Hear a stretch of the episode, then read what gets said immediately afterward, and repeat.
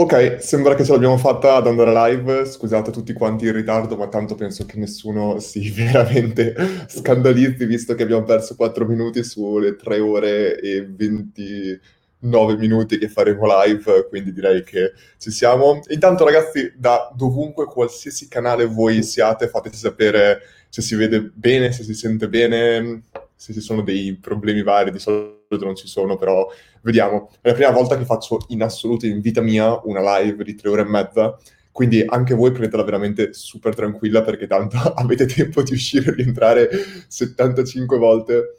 Però veramente fatemi sapere nel frattempo si vede bene, si sente bene, qualsiasi altra cosa direttamente qua in chat, così vediamo un attimo se tutto quanto funziona. Miguel mi dice loud and clear, fantastico. Ciao Alessandro, ciao Tarek.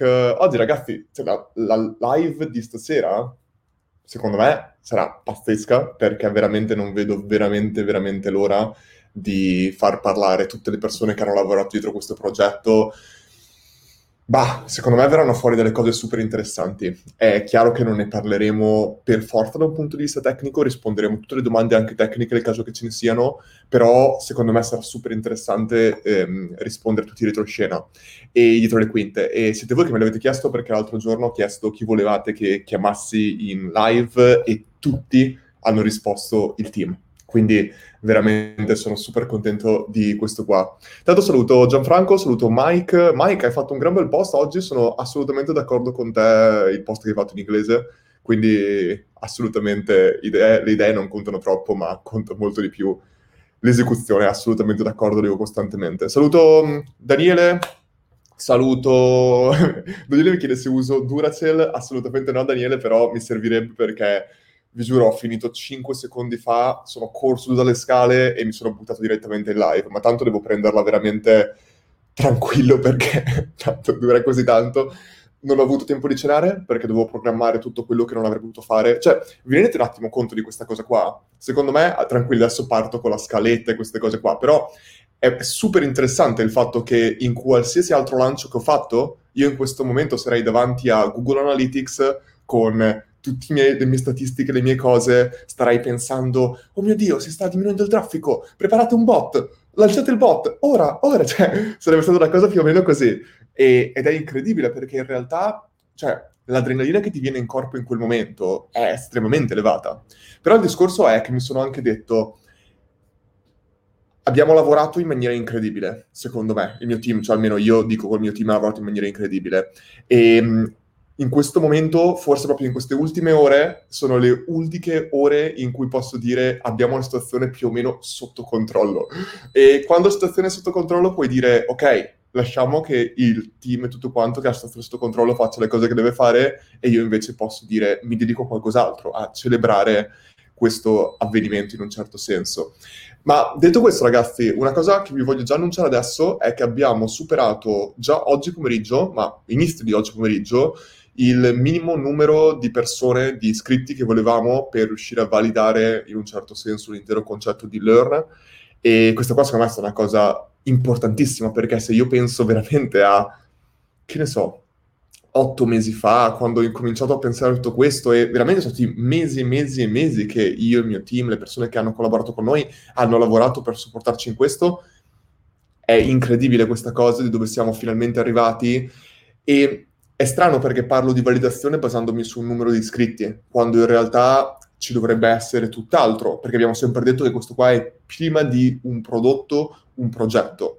Ma al tempo stesso quello che ho sempre detto è che ho comunque sempre fatto in maniera, secondo me, responsabile gli step adeguati nel trattarlo dal punto di vista legale, dal punto di vista di crescita, dal punto di vista tecnico, come se fosse un prodotto ma poi metterci le basi, cioè quelle erano le basi, ma poi metterci tutta la struttura di un progetto.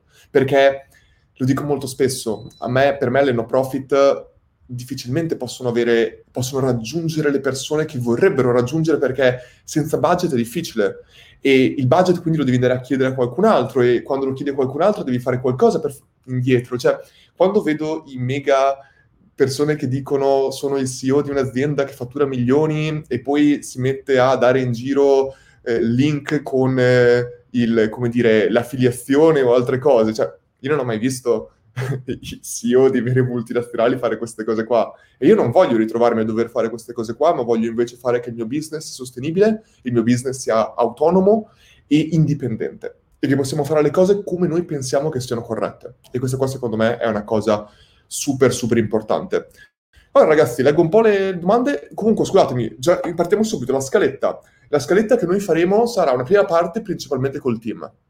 Quindi andremo a parlare con tantissime persone che hanno contribuito a questo progetto. Vi avevo già messo la scaletta in generale, però c'è sarà tutta la parte di ideazione del progetto, tutta la parte di eh, legale, mettiamo anche la parte legale, che secondo me è una cosa molto interessante per molte persone, tutta la parte di design, la parte di video, la parte di tecnica di sviluppo della piattaforma e del sito, la parte di traffico, la parte di lancio, la parte di community management, la parte di, parliamo anche della strategia di gift che abbiamo usato recentemente, super interessante, e poi incomincia, questo qua dovrebbe durare un'oretta, un'oretta e mezza, e poi incomincia la parte dove invece andiamo a parlare con ospiti esterni in generale, con Veronica Civiero, con Iari di Ninjalytics e con altre persone in generale, di temi sempre riguardanti un po' il progetto, un po' no, ci facciamo delle chiacchiere, rispondiamo alle domande e arriviamo fino alla fine. Non so quante persone riusciranno a stare qua fino alla fine, lo vediamo, sappiamo sicuramente che saranno scaglionate, ma in ogni caso sarà una conversazione che abbiamo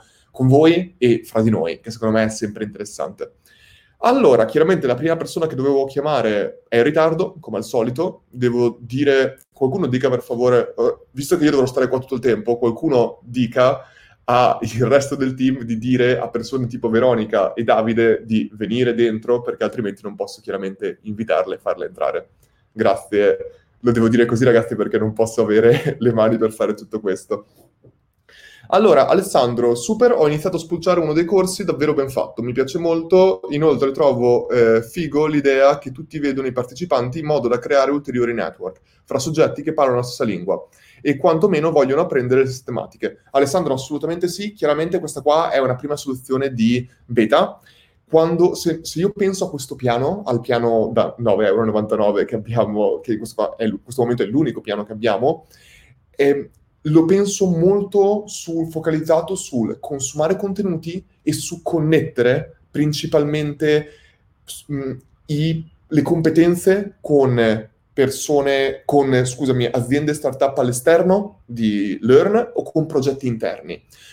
In questo momento testeremo tantissime cose, compreso tantissime cose interne a livello di comunicazione interna tra i membri, tutte queste cose qua. Però se, se noi pensiamo che questo piano voglia scalare a un numero molto elevato di partecipanti, diventa molto difficile poi gestirlo e moderare tutto quanto. Quindi sicuramente cercheremo di trovare il giusto bilanciamento tra lasciare la giusta libertà agli iscritti e invece no. Per esempio mi è stato segnalato un, un partecipante che in privato mandava dei messaggi stile spam. Chiaramente quando fai così devi andare a regolare tu la moderazione e tutto il resto. Quindi Dovremmo trovare sicuramente la quadra, ma la beta è fatta apposta. Avremo, abbiamo già ricevuto decine, se non centinaia di vostri feedback che abbiamo già incominciato a modificare, a implementare, a migliorare, quindi è super interessante secondo me. Allora, vediamo un attimo. Intanto ragazzi, veramente, grazie a tutte le persone che sono qua in questo momento perché è super bello vedere tante persone, chi fa parte di Learn, chi non fa parte di Learn. Ricordatevi una cosa, l'ho già detto un sacco di volte, non è realmente... Cioè, quando noi parliamo di rinascimento del digitale, non è che una persona debba essere iscritta a Learn per fare parte di questo rinascimento, in un certo senso che chiaramente noi cerchiamo di promuovere. L'ho detto diverse volte e questo, se ci pensate, è completamente contro, controproduttivo per noi a livello di business. Io in questo momento dovrei stare a dirvi No, perché o siete dentro o siete fuori, o fate parte del rinascimento o siete fuori. No, perché per me è l'etica che ci rende parte, è l'intenzione, è lo scopo, è l'impatto che vogliamo avere, più di far parte di un progetto a pagamento oppure no. È chiaro che il contributo delle migliaia di persone, siamo oltre a 4.000 iscritti in questo momento, che sono dentro Learn, andranno a amplificare tantissimo tutto quanto. E lo dicevo anche oggi, è incredibile e è bellissimo le persone che ci sono dentro, ogni volta che una persona entra, può, se vuole, aggiungere la sua descrizione e invece il why I'm here, perché sono qua. E leggi delle cose bellissime, proprio delle cose che ispirano, lo scopo di ogni persona in un certo senso. Secondo me è fantastico. Ragazzi, allora, abbiamo il prima, prima persona che è entrata, che in questo momento qua, no, in questo momento qua non ci sono chiaramente le persone da cui volevo partire. Rispondo un attimo alle vostre domande e poi salto completamente. Facciamo così, ragazzi. Visto che io non posso fare affidamento su persone che conosco, come potrebbe essere Veronica Civiero, che è completamente inaffidabile, e, e, un'altra persona che è come Davide Rasconi, che probabilmente stava cercando in qualche modo di collegare, perché lui e internet sono due mondi completamente a parte. Ah no, invece è collegato in questo momento e lo butto dentro completamente così. E ci siamo. Eccoci qua. Allora, prima persona che è arrivata completamente... No, tu non sei arrivato in ritardo in realtà più o meno in ritardo, però va bene. Allora, per chiunque non conoscesse Davide, mio amico Male. da... Sì, scusami? Male se non mi conoscono, per cominciare. No, malissimo. Allora facciamo così, Davide. Introduci, introduci, te, chi sei, che cosa stai facendo in questo momento per il progetto e per la causa. Ah, di quei circoli dove devo dire che ho smesso di bere, funziona un po' così. E, um, ma no, io e Luca ci conosciamo ormai da una vita, l'ho, l'ho portato in giro per mezzo Sud America, l'ho trasportato a mangiare polli. Ah, adesso siamo arrivati al punto che sei tu che mi hai portato in giro, giusto? Beh, non è il punto, è sempre stato così. Siamo arrivati dalle balle, no, non so, eh, sono arrivato troppo presto. E um, niente, ci conosciamo da una vita, abbiamo viaggiato spesso, abbiamo visioni del mondo molto diverse per certe cose e simili per altre, quindi diciamo sono un po' un, Io pensavo smussatore. Più diverso. Eh? Io pensavo più simili che diverse in generale.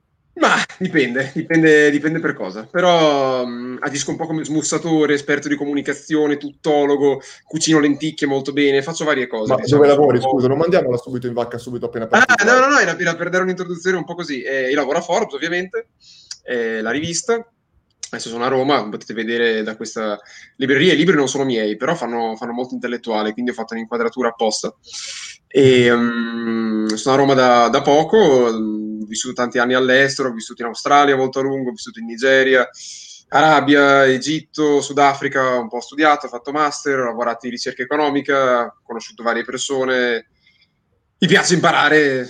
Mh, mm, sì, allora, qua in questa parte con me parleremo della parte di ideazione del progetto. Quando Giusto. tu sei stato proprio con me, perché io e Davide, quando sono tornato all'Australia, sono andato a vivere praticamente a casa di Davide, eravamo conquilini, no? non praticamente a casa di Davide, eravamo conquilini, e Davide ha visto tutta la parte di ideazione del progetto e in un sacco di volte io mi trovavo a parlare con lui, a dirgli potrei fare questo, potrei non fare questo, e secondo me è una cosa molto interessante da far passare anche il fatto che tu ti ricordi benissimo che io non ero sicuro fin dall'inizio, ma è stato un processo veramente lungo il modellamento di tutto quello che è stato. Allora, questo discorso è molto complesso, ho preso anche appunti per non perdermi niente. Innanzitutto inizierò... Eh? L'hai scritto davvero gli appunti? Sì, l'ho scritto davvero, io sono un professionista, cosa credi? Ehm, ti presterò, diciamo, questa citazione pugilistica che non potrei mai più usare se non in questo contesto, che Learn è un po' un sogno che nessun altro può vedere tranne te, nel senso che comunque, nonostante io veda la tua faccia tutti i giorni sul mio feedback in maniera quasi, quasi illegale, non si è, secondo me, tutte le persone che sono entrate, che hanno sostenuto l'inizio di questa macchina, di questo progetto, che comunque è un qualcosa di, io detesto usare termini secondo me a volte eccessivi, tipo, tipo rivoluzionario, però è qualcosa di nuovo, senz'altro in Italia, cioè l'idea di come tutto quello che ha a che fare con la formazione digitale o col digitale più in senso lato in Italia ha sempre avuto due problemi. No? Da un lato c'era un problema di percezione dovuto al fatto che c'erano obiettivamente tanti ciarlatani, truffatori, finti guru, chiamateli come volete, dall'altra c'erano persone come te che erano bravi in certe cose ma costavano parecchio, quindi nel senso c'era un problema di percezione e un problema di, e quindi di professionalità e un problema di costo.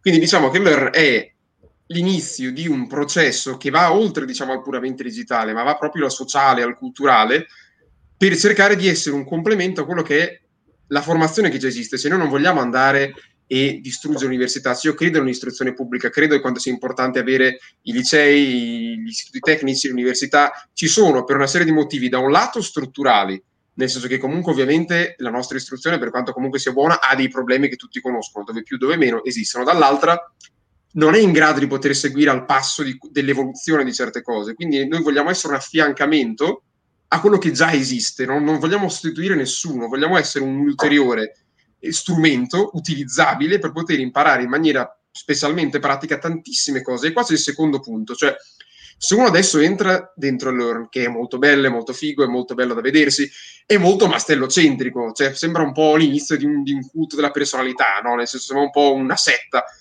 Perché... una setta no adesso, dai. Perché, perché comunque è veramente difficile capire cosa diventerà, perché io e te magari l'abbiamo capito, Adesso entri, sono solamente corsi tuoi, sono centinaia di video che hanno un valore incredibile a un prezzo inaudito in Italia, ma sono quasi tutti tuoi, tranne qualche lezione mia.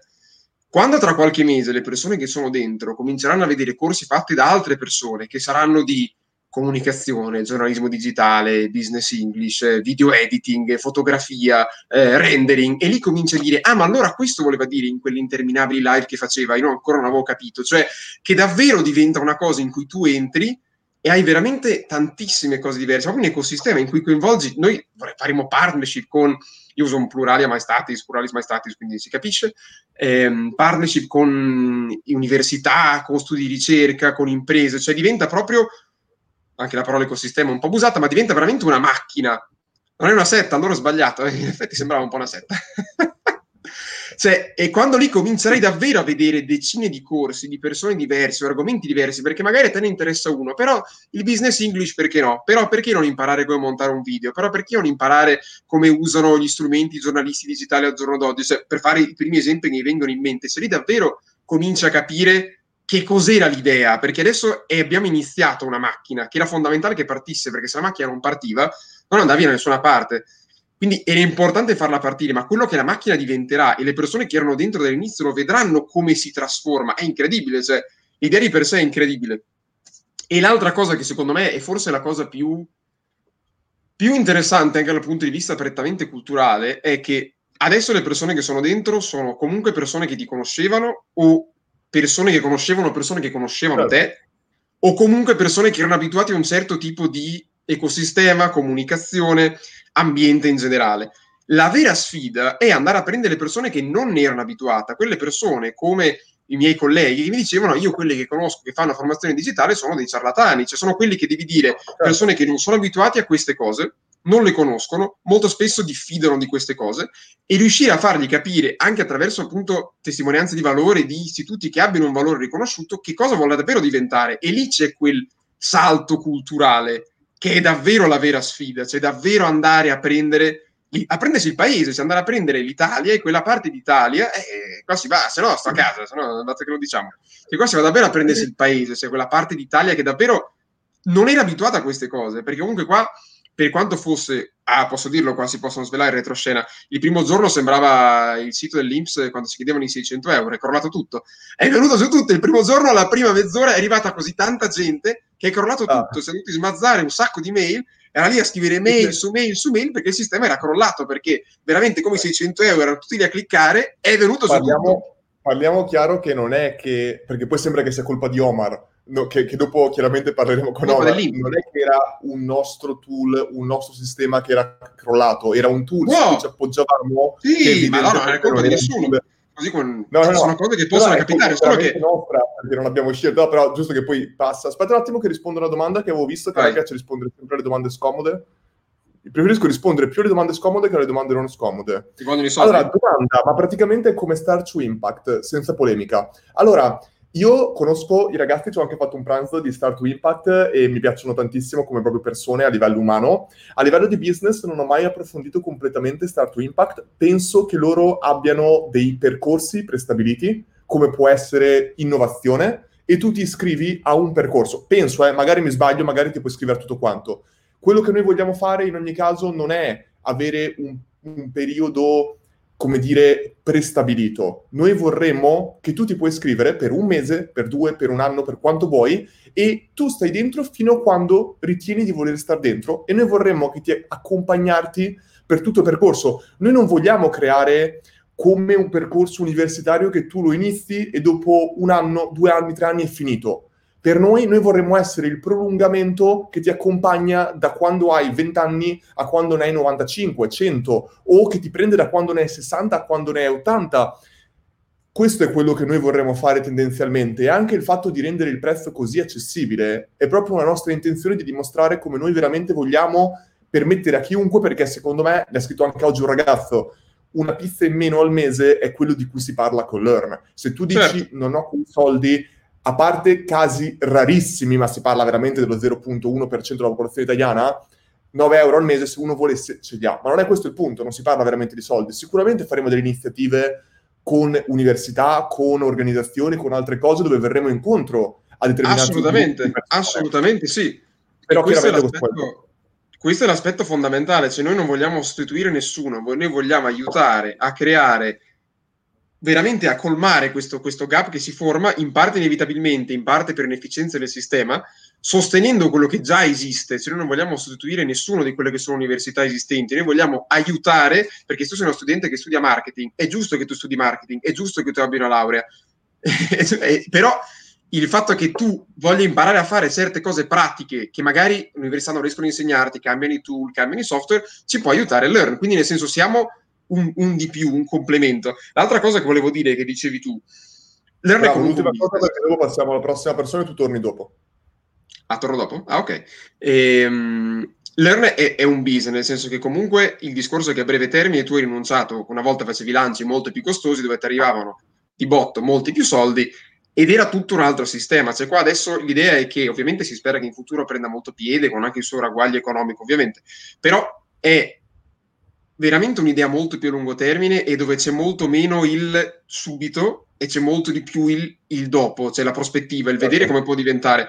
E qua è la vera sfida, perché qua c'è davvero, la macchina è partita, ma la macchina la devi seguire adesso, e adesso c'è da farla andare questa macchina, quindi nel senso è davvero una cosa, cioè, è, è una cosa non da poco. Cioè, io penso veramente che a livello di esecuzione è stato realmente complicato tutto questo, anche per i problemi in corsa che abbiamo avuto, ne parleremo dopo. Però il concetto molto importante è che comunque secondo me non voglio dire che è fatta in nessun modo perché è tutto da fare, però io nella mia testa reputavo estremamente difficile questa parte perché no. a livello di esecuzione io so che abbiamo le competenze per poter fare tutta la parte dopo. È chiaro che ci sono ancora mille, milioni di variabili però in ogni caso, secondo me, questo qua era un grosso, grosso punto perché, come si dice sempre nel, nel concetto di 0 to 1, fare da, passare da 0 a 1 è più difficile che andare da 1 a 10, che è più difficile andare da...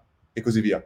Secondo me la cosa con cui non sono tutto d'accordo è che qua la la cosa davvero difficile sarà sfondare la barriera che dicevo prima, cioè quando tu veramente vai a prenderti quella parte di, di italiani che non erano abituati a cose del genere, perché io insomma, mi piace puntare in alto anche a te, cioè, io vorrei che tra un po' ci fossero tra un anno 200.000 persone sull'Earn che ne parlano nei telegiornali, che, cioè, e quella parte del paese reale è quella che devi andarti a prendere, e perché la gente che c'è dentro adesso è gente che era relativamente abituata a questo tipo di cose, non è stato facile, è stato molto certo. difficile, la macchina è partita, ma sfondare il muro, quello sarà veramente la parte difficile, sfondare questo muro in parte giustificato, in parte culturale, in parte quello che vuoi, lì sarà la vera sfida. E lì sarà la vera sfida.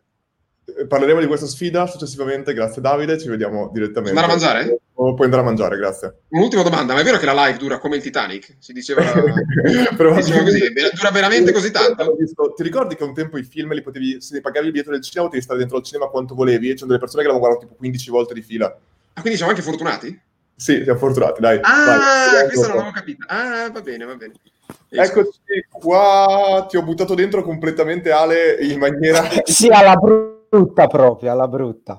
Allora, dobbiamo Beh, parlare con Veronica. Veronica è arrivata in ritardo, partiamo direttamente da te. Ale, chiunque non lo conoscesse, presentati, dici due parole su di te, ti conoscono già tutti, però vediamo un po'. Allora, io sono un avvocato e sono abbastanza verticalizzato, che dici Luca? Mi, mi occupo di digitale Grazie. Mi occupo di digitale, ho fondato uno studio che si occupa solo di digitale e, e niente, quindi tutto quello che è copyright, termini e condizioni di vendita, contratti, marchi. Questo è il mio lavoro di tutti i giorni. Anna, siamo arrivati alla parte dove stiamo parlando insieme a Alessandro della parte legale e volevamo parlare appunto di alcune cose, perché proprio prima stavo parlando di come ho sempre visto tutto questo come un un progetto, ma al tempo più che un prodotto o che un business, ne ho sempre, sempre parlato con Ale e Ale ha sempre intuito anche dal business plan che ho condiviso, magari me lo direi tu se è vero oppure no. E però con Ale ho fatto secondo me delle cose molto importanti riguardo principalmente a tutta la parte legale di protezione del brand che secondo me tantissime volte vengono sottovalutate e che non vengono considerate in nessun modo.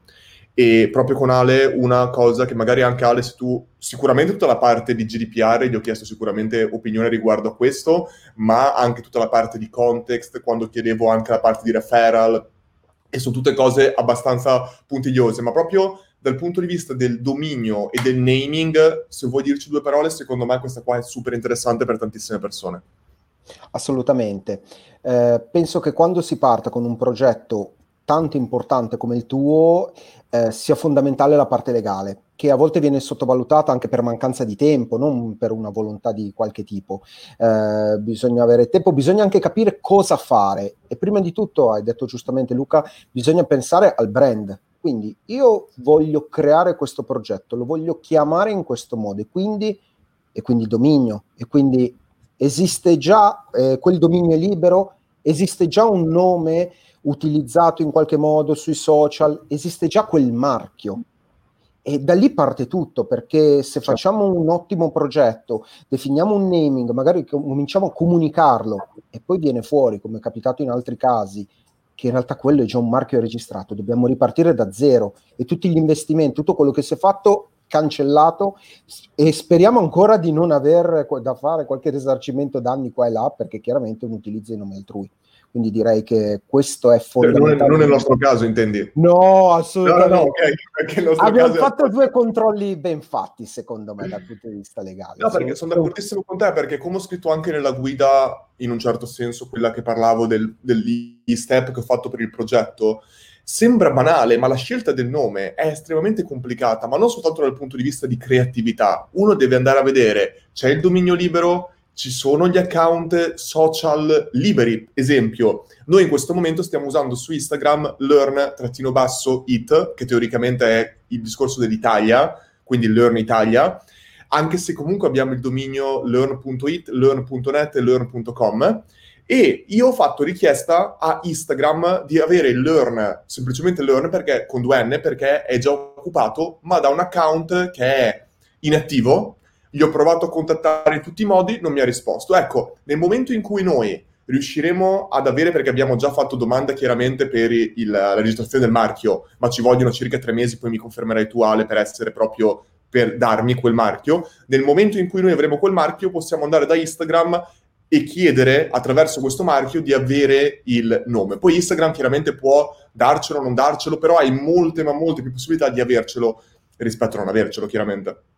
Assolutamente, perché la registrazione di un marchio a parte che è prima di tutto un asset aziendale, un marchio, e poi ti permette di avere dei diritti per quanto riguarda un dominio. Pensiamo quanti domini vengono acquistati e non utilizzati, avere una riassegnazione. Andiamo da Instagram e giustamente dimostriamo quello è il mio nome, è il mio marchio e quindi voglio l'attribuzione, ancora di più quando ci sono account che non sono neanche utilizzati. Senza un marchio registrato tutto questo è impossibile, quindi partiamo veramente da zero e diventa problematico. Poi giustamente dicevi, eh, la parte di ideazione direi che è fondamentale, ma subito dopo c'è la parte legale, perché posso avere il miglior nome, ma se in qualche modo ha anche solo dei caratteri di similitudine con un altro nome, con un altro marchio già registrato, eh, vuol dire che ci saranno prima o poi problemi legali. Non oggi, non domani, ma dopodomani arriveranno, perché più cresce il progetto, più diventa famoso e più entrerà in conflitto prima o poi. Ecco, io penso che infatti una cosa molto importante sia considerare, come dici tu, le aspettative, perché uno può dire tantissimi in realtà business sono partiti male, velocemente, non male, però non con le accortezze che magari noi abbiamo utilizzato. Pensiamo semplicemente a Amazon, che non si chiamava Amazon, ma si chiamava, come si chiamava? L'ho detto l'altro giorno poi tra l'altro. Uh. Si chiamava... L'avevamo detto, scritto anche in un coso. Sì. Vabbè, in un post. Comunque si chiamava in un altro modo e poi chiaramente ha cambiato in Amazon, ma tantissime altre aziende sono partite in un modo e hanno cambiato successivamente. È chiaro che quando arrivi poi ad essere una superpotenza di un certo tipo, hai un team che ti risolve i problemi. Però il concetto è anche riuscire ad arrivare lì e molte volte non ci riesci ad arrivare anche perché non hai fatto quegli step adeguati che un'altra azienda ti ferma e non ti permette di crescere quanto tu magari ti meritavi di crescere. Assolutamente. Corretto, giustissimo e veramente fondamentale per un business di, di successo. Sì, si chiamava Cadabra, ecco che ce lo stanno confermando, si chiamava Cadabra e dopo tipo l'hanno, volevano chiamarlo qualcosa tipo ASN qualcosa e un altro ancora era tipo relentless.com, cioè delle cose così. Poi anche bello che un tempo c'era ancora il dominio amazon.com che oggi nomi così brevi costerebbero una fortuna. E un'altra parte che io sicuramente ti ho chiesto era anche la parte contrattuale eh, con, secondo me, un'altra parte molto importante, soprattutto nella fase iniziale, è quella del NDA, che ci permette in un certo senso di proteggere le informazioni che diamo ai nostri collaboratori. Io, per esempio, ho creato un business plan di 25 pagine sei mesi prima di realmente lanciare e dovevo già incominciare a mostrarlo ai miei potenziali collaboratori e questa qua è una parte complicata. Ora, secondo me, e poi ce lo direi tu, sappiamo bene che una persona se vuole, alla fine se una persona vuole uscire, vuole fare qualcosa di scorretto, lo può sempre fare, ma quello che tu mi hai sempre detto è che l'NDA, più di essere una protezione per il futuro, è una protezione per il presente perché già mette davanti una persona una scelta. Se una persona già ti dice non voglio firmare un NDA, già lì capisci, ah, vuol dire che potrebbe già avere nella sua testa delle intenzioni future non magari completamente trasparenti. Questo è quello che mi hai detto. Guarda, perfetto, infatti mi ci rivedo in queste parole. È proprio questo. Tante volte, secondo me, un contratto, quindi anche un NDA, quindi un tipo di tutela su quello che si sta realizzando, è fondamentale dal punto di vista legale perché pensa far uscire certe informazioni due, tre, quattro mesi prima del lancio. Potrebbe eh, rovinare un progetto ma poi è veramente un modo per smarcare le altre persone. Perché una persona che comincia a farti qualche domanda, ah no, ma io non vorrei firmarlo, ma allora la penale è troppo alta. Ma se uno è in buona fede, giustamente un NDA non ha nessun problema a firmarlo. E veramente è un, è un documento che salva i progetti ed è un qualcosa che si sottovaluta perché magari, ah ma sì, un, un NDA si trova ma andare a tutelare le giuste informazioni in quel momento cruciale del progetto è, è la base del successo anche questa. Sono tutti elementi fondamentali, sono come i Lego, no? piccoli cubettini che servono a fare il tutto. Assolutamente d'accordo. Se ragazzi avete delle domande in generale, ricordatevi che quando entra un ospite fateci pure le domande così poi gliele chiediamo direttamente, a parte che Ale da, ha così tanti contenuti online che risponde già ai vostri quesiti, alle vostre domande, quindi è sempre così e poi tanto lo vedete su, nei vari speech e tutte queste cose qua, quindi assolutamente. Ale, se vuoi aggiungere qualche cosa, qualche, qualche co- dimmi una cosa, ecco, devo inventarmi una domanda che posso fare a tutte le persone che sono. Qual è stata la prima cosa che hai pensato quando ti ho fatto vedere Learn? Posso darti una risposta non in legalese? Che figata! Sinceramente ho proprio pensato a questa cosa, perché ti dico la verità, eh, ci sono tanti modi di fare formazione, tanti modi di veicolare contenuti importanti, ma quando me l'hai raccontato, mi ricordo ancora quella telefonata, mi ricordo anche il punto in cui ero dello studio, ho detto, wow, ma che visione c'ha! Devo essere proprio sincero, è stato un qualcosa che mi ha colpito perché ci vedo tanto, tanto, ed è qualcosa che non esisteva prima. Quando però veramente... avresti, eri già sicuro, magari sicuro no, però quanti dubbi avevi che, che percentuale di avrebbe funzionato gli avresti dato? A parte che adesso non è ancora funzionato, però già siamo a un buon punto. Cioè, non era, io onestamente nella mia testa non ero sicuro che avrebbe funzionato per niente. No, secondo me sì, perché se ti ricordi ti disse, tu me lo chiedesti, ma secondo te ha detto non può non funzionare cioè perché è la visione che c'è in questo progetto che secondo me è bellissima e poi ci possono essere stati intoppi, va bene. Eh, mi ricordo quando mi facesti quell'audio mi dicesti il primo giorno è andato t- male tutto quello che poteva andare male. le vendite, si bloccavano le vendite era finita, lì proprio crollava tutto. Fantastico. Però quando una cosa è potente così deve funzionare, secondo me, non può non funzionare. E quindi io me l'aspettavo prima di lasciarti andare, che mi hai detto che hai mille cose, domanda per te?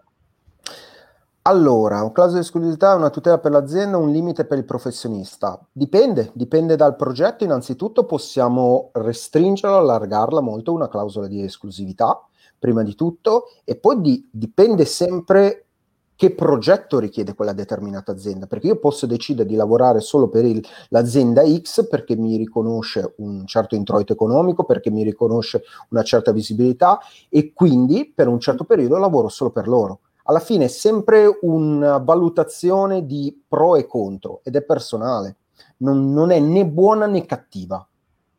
ti è arrivata un'altra domanda che faccio velocissimo, te la traduco in un secondo. Dove ti formi in ambito digitale, in, in, nei vari ambiti del digitale, in avvocatese?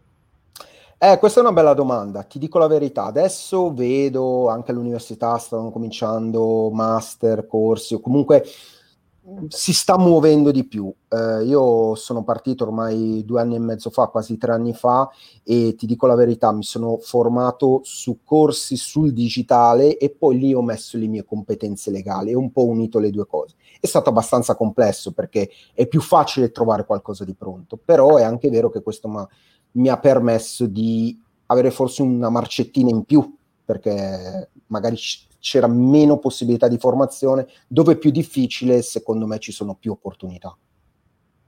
Bellissima frase finale. Ale, ti ringrazio tantissimo per averci regalato Grazie il tuo tempo qua con noi. Grazie davvero e buona serata a te. Se, ah, scusatemi, se volete seguire chiaramente Alessandro, poi vi metteremo anche nella descrizione tutto quanto i link e tutto il resto.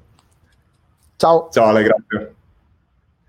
Ragazzi, state vedendo un po' come stiamo procedendo, stiamo procedendo lentamente in realtà. Io infatti l'avevo detto quando mi hanno detto tre ore e mezza saranno troppe, in realtà, cioè almeno per voi chiaramente sono tantissime, per me saranno poche perché in realtà abbiamo così tante persone da invitare eh, qua dentro che veramente arriveremo fino alla fine. Diteci per favore se vi interessano questi argomenti, se qualsiasi cosa per favore scrivetela pure nei commenti, noi siamo qua apposta e ora ragazzi è il momento di una persona che mi aveva chiesto veramente da tantissimo tempo, oh Luca, noi adesso facciamo una cosa pazzesca, ma finito il progetto, lo facciamo la live insieme. Eh. Questa persona qua è, eccolo qua, Simone. Come va? Tutto bene? Buonasera. Buonasera. Tutto bene, mi senti? Ti sento benissimo. Allora, presentiamo direttamente Simone, che io chiamo sempre il... lo chiamo artista, gli ho sempre detto, io non ti ho preso perché sei un designer, ti ho preso perché sei un artista, quindi Simone, artista, presentati. Oh, eh, così non è molto facile, dopo che mi dice artista è difficilissimo.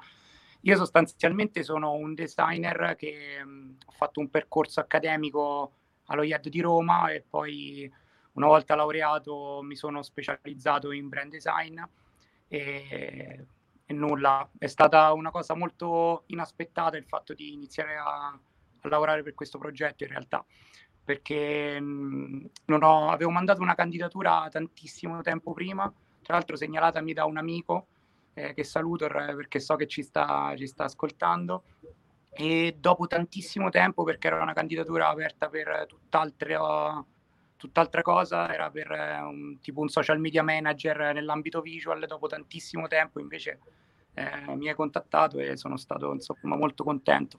Sì, quello che succedeva è che io durante tantissime, tantissime volte delle aziende mi contattano chiedendomi appunto delle figure specifiche e io mi ricordo che avevo cercato dei designer per una figura mesi, mesi prima e io quando le trovo poi in ogni caso rimango nel mio database e quando ci sono altre persone che hanno bisogno di quelle figure io vado a spulciare le varie persone e per una volta serviva a me e mi sono guardato diversi profili. E una delle ragioni principali per cui mi è piaciuto Simone è la ragione proprio per per il background che ha Simone, cioè non il background a livello professionale, ma quello che c'è dietro le spalle di Simone, cioè quegli strumenti musicali. A me piace tantissimo avere persone attorno a me che vengono da un mondo diverso dal mio, perché secondo me è proprio quando una persona unisce i due mondi che crea completamente qualcosa di eh, incredibile. E infatti secondo me è quello che è successo a livello di design. Ma è stato in realtà una figata perché abbiamo finito per parlare spesso di tantissime cose che vanno al di là poi del design in sé. Abbiamo parlato un po' anche di identità delle, delle aziende, eh, poi spero che qualcuno l'abbia percepito, ma uno dei nostri punti di riferimento è sempre stato un po' Apple e Nike soprattutto. Sono stati due brand che abbiamo utilizzato proprio come punti di riferimento, ma non tanto dal punto di vista del design quanto proprio dal punto di vista dell'idea che rimandano un po' a tutti, a tutti poi quelli che l'ascoltano, no? Vorrei far ascoltare gli audiomessaggi che ci mandavamo perché secondo me io poveretto l'ho tartassato all'infinito. C'è stato forse il momento proprio di cambiamento anche proprio della relazione fra me e te è stato sicuramente secondo me quello del, del, della volta che io che noi che il nostro design io mi ricordo la prima volta gli ho detto ok Simone io ti condivido con te il business plan ma tolgo tutta la parte della mia idea di design, perché voglio lasciarti completamente libero di immaginarti qualcosa. Tu sei tornato dandomi un po' delle indicazioni, io poi ti ho detto che io mi immaginavo, non so perché, che ci fosse il colore rosso. E tu da lì ti è rimasto in testa questa cosa qua, hai guardato diversi altri brand e hai detto il rosso potrebbe starci. Abbiamo lavorato per circa tre settimane forse con tutto il design in rosso e poi a un certo punto io ti ho mandato un audio che ti diceva, che cosa che ti ho detto? No, cioè, un audio che 8 designer su 10 mollano tutto e, e, finiscono la collaborazione professionale. Invece sono stato contentissimo di questo, perché in realtà mi ha detto che ehm, per essere rappresentato al 300% Learn forse sarebbe dovuto essere in bianco e nero. Io ma credo di poter parlare a nome di tantissimi colleghi. Il sogno nostro è quello di poter lavorare anche semplicemente con il bianco e nero. Si fa per dire, semplicemente perché me ne darei conferma. Poi lavorando eh, col bianco e nero ci siamo resi conto che ci sono tante cose più complesse che entrano in gioco, no? Super complesso. Perché gestire un colore di accento sicuramente è molto più facile, che era quel rosso lì. Utilizzare solo il bianco e nero significa fare un design praticamente perfetto. Forse una delle cose ehm, più che proprio mi è piaciuta in assoluto è stata la scelta del font vuoi dirci, il font è Messina, vuoi dirci come, come l'hai scelto, come l'hai trovato? Cioè tu chiaramente lo conoscevi, immagino già. Sì, sì, sì. No, in realtà lo volevo semplicemente per me, speravo che un cliente prima o poi me lo comprasse e così poi lo potevo utilizzare anche per le mie cose. No, a parte gli scherzi, in realtà è... Te l'ho comprato comunque. Sì, sì, lo so che l'hai comprato, l'ho, l'ho anche riscaricato. E, ehm, allora, questo font, intanto partiamo dal presupposto che è un font che si chiama Messina, per un brand che punta ad essere un po' il rinascimento del digitale e sapendo che poi il rinascimento, capito, l'abbiamo fatto ripartire dall'Italia, non uh, dal centro Italia, ma comunque Messina secondo me rappresentava bene un po' quel calore. Uh, sembra una stupidaggine, ma spesso il nome di un, di un, font racconta tantissimo di quel font e dell'idea che c'era alla base del designer che l'ha progettato. Dal punto di vista estetico, mettiamola così, volevo che il brand fosse estremamente lineare, minimale e quindi cercavo un qualcosa che fosse eh, un elvetichese, chiamiamolo così, cioè un, un, font simile all'elvetica, quindi super pulito, super lineare. Le nostre reference, come detto, erano comunque sempre state quelle di Apple che utilizza il San Francisco, che è un font proprietario, ma che comunque è super lineare. Quando ho visto il Messina, eh, tra tutti quelli che stavo provando, ho detto ok, questo è lui. Poi il mio mestiere, come detto prima, è, è molto artistico, quindi cerco sempre un pochettino anche di farmi guidare eh, da, dalle sensazioni e spero sia andata bene, insomma, non lo sapremo mai. Me... Assolutamente sì. Oh, scusami, un messaggio per Marina che mi chiede direttamente, ragazzi, per qualsiasi problema che voi abbiate a livello di iscrizione, email o altre cose, c'è la live chat della pagina di iscrizione a learn.com, quindi lì avete il nostro team che risponde in un secondo, quindi le domande riguardo a quello le fate direttamente lì e ci siamo. Invece una bella domanda che ci è arrivata qua è questa. Chi ha avuto la fantastica idea delle tavole delle competenze? No, no, no, no. Sì, cioè, io ho avuto l'idea, però io te l'ho fatta vedere che era uno sgorbio, cioè era, era inguardabile. Quindi chi, allora, è, che l'ha, chi è che l'ha modellata com'era? Cioè, tutti i numerini, non sarebbe neanche capito che era una tavola delle competenze, forse, se l'avessi lasciata com'era. Infatti, in realtà, allora, no, si capiva perché tu appena me l'hai mandata mi hai scritto sotto, guarda, voleva citare un po' la tavola degli elementi, la tavola periodica degli elementi, ho detto, cavolo, l'ho capito, ho fatto anche lo scientifico in realtà, quindi la, la ricordavo e l'abbiamo un po' perfezionata così, mh, abbiamo inserito numeretti, piccole, piccole cose che poi magari col tempo verranno anche fuori un po' gli easter egg che ci sono all'interno di quel design, però mh, l'idea di base era la tua, insomma. Io volevo infatti, eh, anch'io ho visto i numeretti e ho detto, cavolo, sarebbe bello poter mettere i numeri, ma non so che cavolo mettere. Tu appena l'hai visto hai detto subito, ma perché non ci mettiamo il numero delle lezioni? E ragazzi, chi ha visto quella tavola, fateci sapere quanti di voi hanno compreso che era il numero delle lezioni, perché secondo me era un'idea geniale e lui mi aveva detto, magari lo capisce una persona, ma quella persona che lo capisce dice, cavolo, questo qua è veramente figo, quindi secondo me è stato veramente... E questo qua è un'altra dimostrazione che le idee da sole non contano niente, ma poi è l'esecuzione e Simone a livello di esecuzione è stato veramente incredibile. Dopo ragazzi comunque vi lascio tutti i riferimenti per Simone. Simone, una frase a parte stronzo per definirmi? Io in realtà non lo dico perché sembra una marchetta, ma è stato uno dei lavori più facili e più belli che abbiamo mai fatto. Io ho rotto le scatole 50 volte. Ti assicuro, ti assicuro che è stato più facile di qualsiasi altro tipo di lavoro di branding che ho fatto perché mh, mm, abbiamo scoperto piano piano di avere le idee molto più simili di quanto non pensassi all'inizio.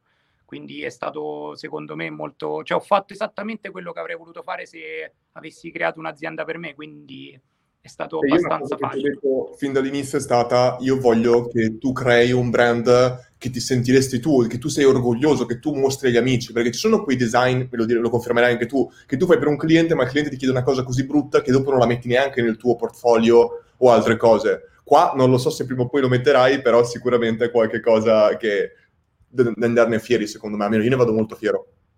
Guarda, io penso che il, lo step più importante che sia stato in grado di fare negli ultimi anni è proprio quello di cercare di mettermi nelle condizioni di accettare solamente i lavori che metterei a portfolio. Quindi un po' tutti io li metterei a portfolio, questo in particolare perché, ripeto, tra le tante cose si può fare roba bella con qualsiasi stile. Questo è, diciamo, anche un po' lo stile che più mi rappresenta, quindi top proprio, cioè proprio una, un insieme di, di, cose. C'è stato un allineamento degli astri, quindi sono molto molto contento e lo metterò sicuramente a portfolio.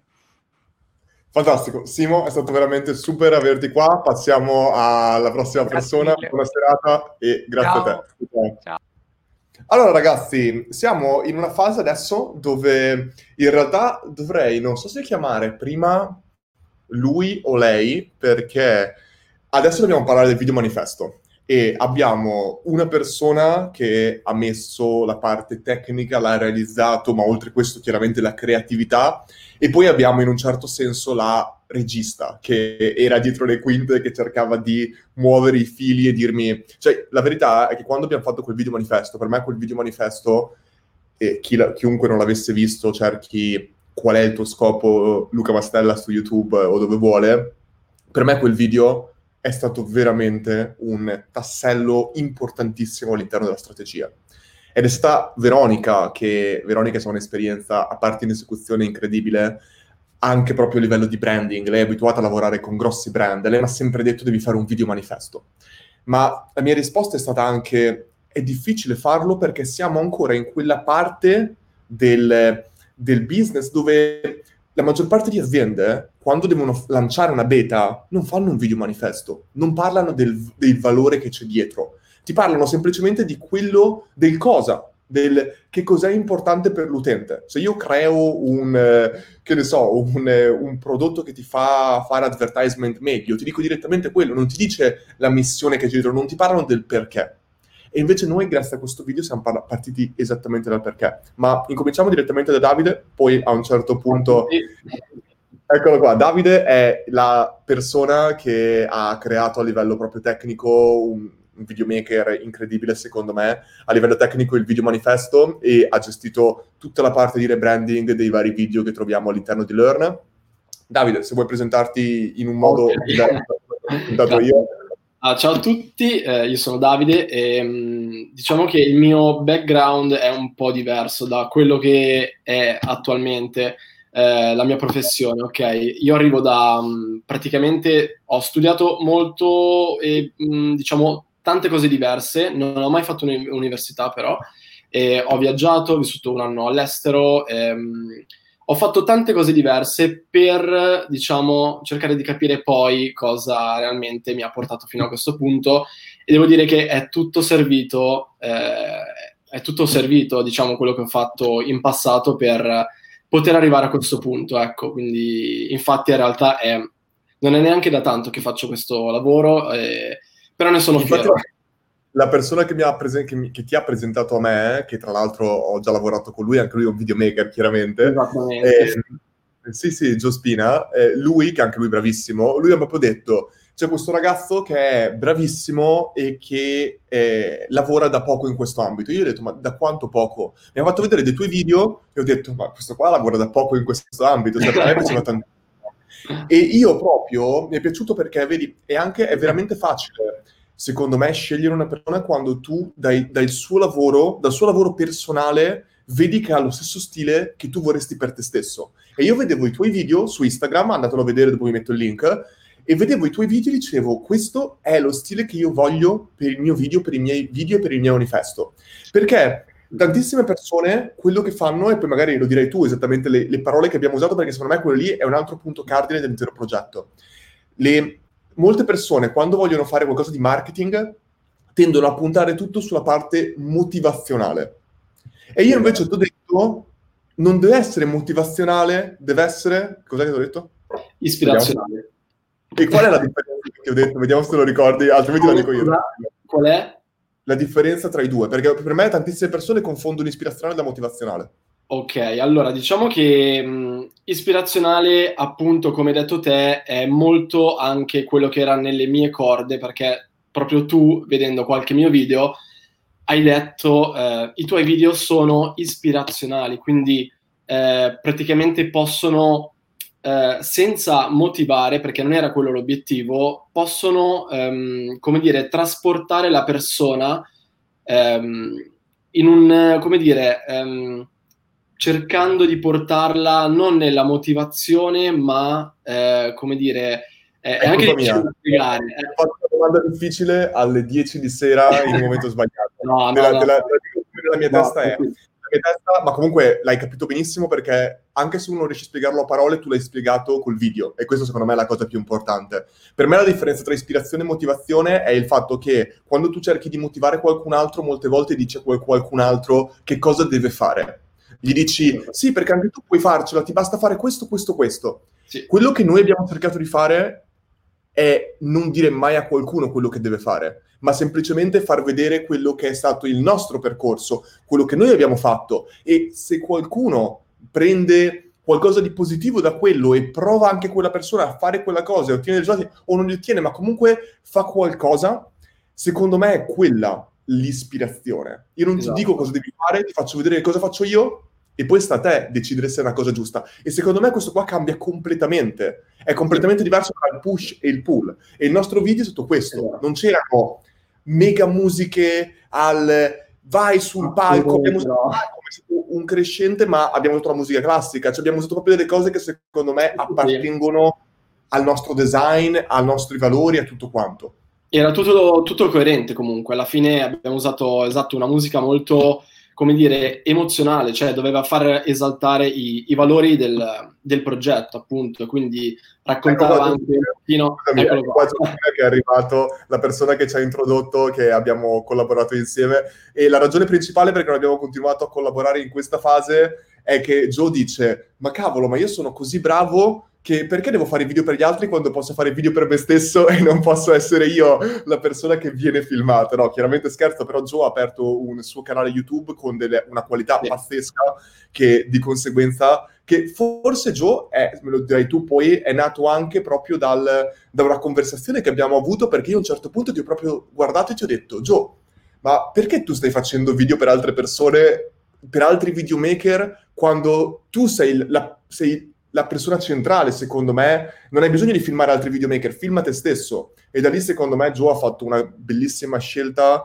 anche di incominciare a fare video per sé. Continua a fare il suo lavoro, ma al tempo stesso incomincia. E un'altra cosa per cui a me è piaciuto tantissimo Davide, dopo vi metto il link, anzi dovrei trovarlo, dopo lo metti direttamente tu, è il fatto che io proprio ho visto sul suo profilo dei video che faceva per se stesso ed era bellissimo come proprio facesse questo. Cioè io guardavo quei video, c'era una musica soft, c'era un lavoro dietro enorme perché capisco gli effetti che usa, eccetera, ma era veramente qualcosa di, che ti ispirava, non che cercava di motivarti. E questo mi è piaciuto certo. tantissimo. Assolutamente, vero, vero. È una cosa che ho voluto, come dire, anche come l'hai detto, l'hai detto te, nei, nei, miei lavori è quello che cerco, non è, come dire, principalmente lo faccio per me stesso, quindi tengo molto a, a quello che faccio, mi impegno molto e il risultato deve rispecchiare anche quello che è la, la mia persona e, e, e si è visto anche con, con il lavoro che abbiamo fatto.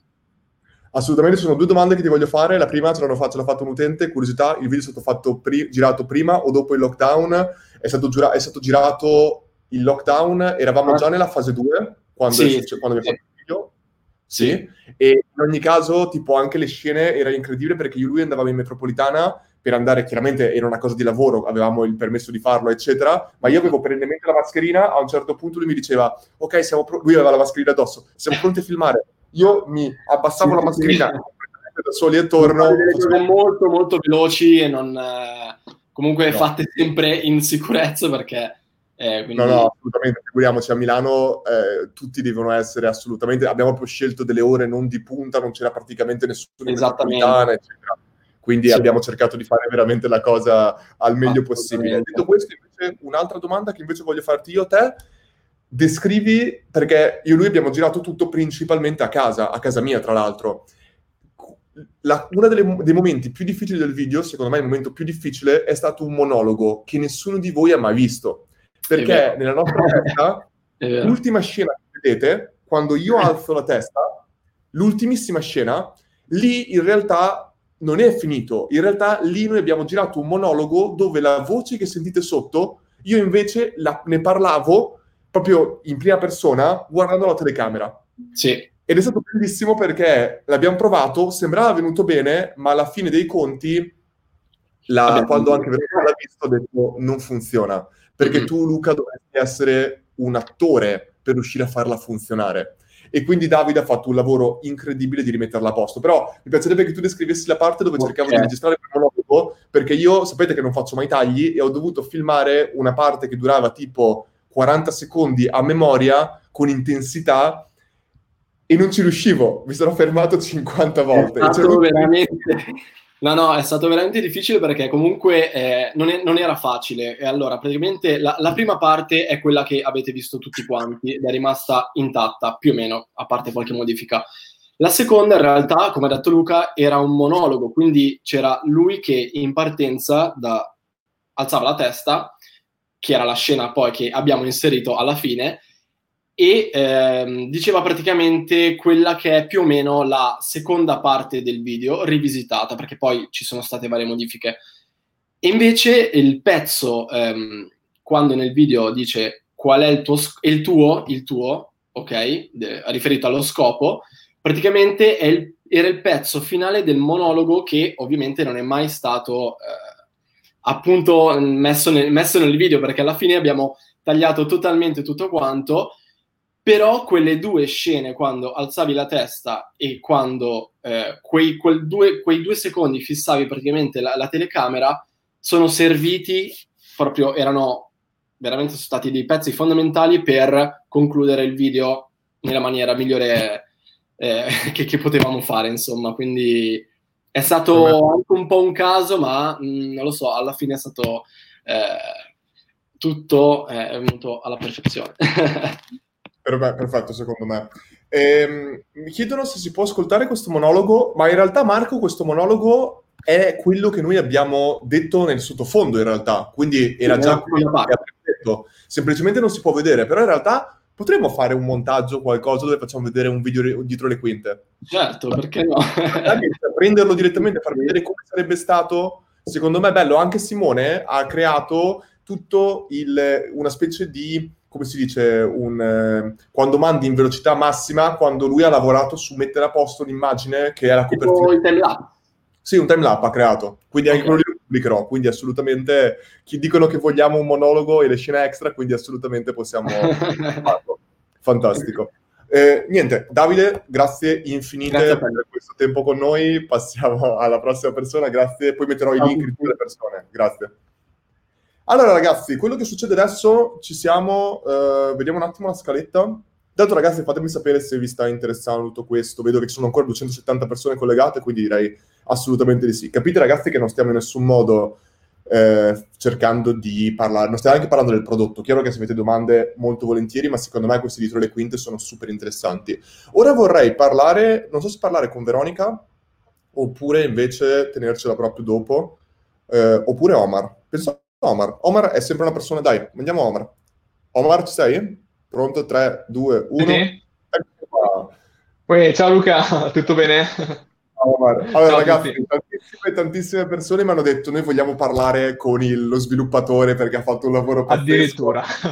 Eccolo qua, finalmente. Omar, sono contentissimo di poterti finalmente par- presentare, ma poi tanto ci faremo, sicuramente faremo delle dirette o altre cose direttamente tipo con più tempo tutti insieme. Mm-hmm. Però veramente ragazzi, Omar ha fatto un lavoro che io è stato probabilmente quello più tartassato sotto Omar, perché è stato veramente dall'inizio alla fine a dover cambiare miliardi di cose. Però un'altra cosa bellissima, poi adesso scusami, ti presenterai, ma mm, mi piace certo. dare anche una una cosa bellissima che a me ha colpito, ma lo sapevo già perché l'avevo già individuato, è stato quando il nostro designer Simone ha dato la, il file teoricamente con tutto il design, l'ha dato a noi e Omar l'ha riprodotto e quando Simone ha visto il design, ha visto, scusatemi, la parte sviluppata, ha detto è perfetto, ha riprodotto in maniera perfetta quello che lui voleva fare e ha fatto di più, perché magari Simone aveva messo delle cose che erano in motion, ma che una, un programmatore normale non poteva capire che erano in motion.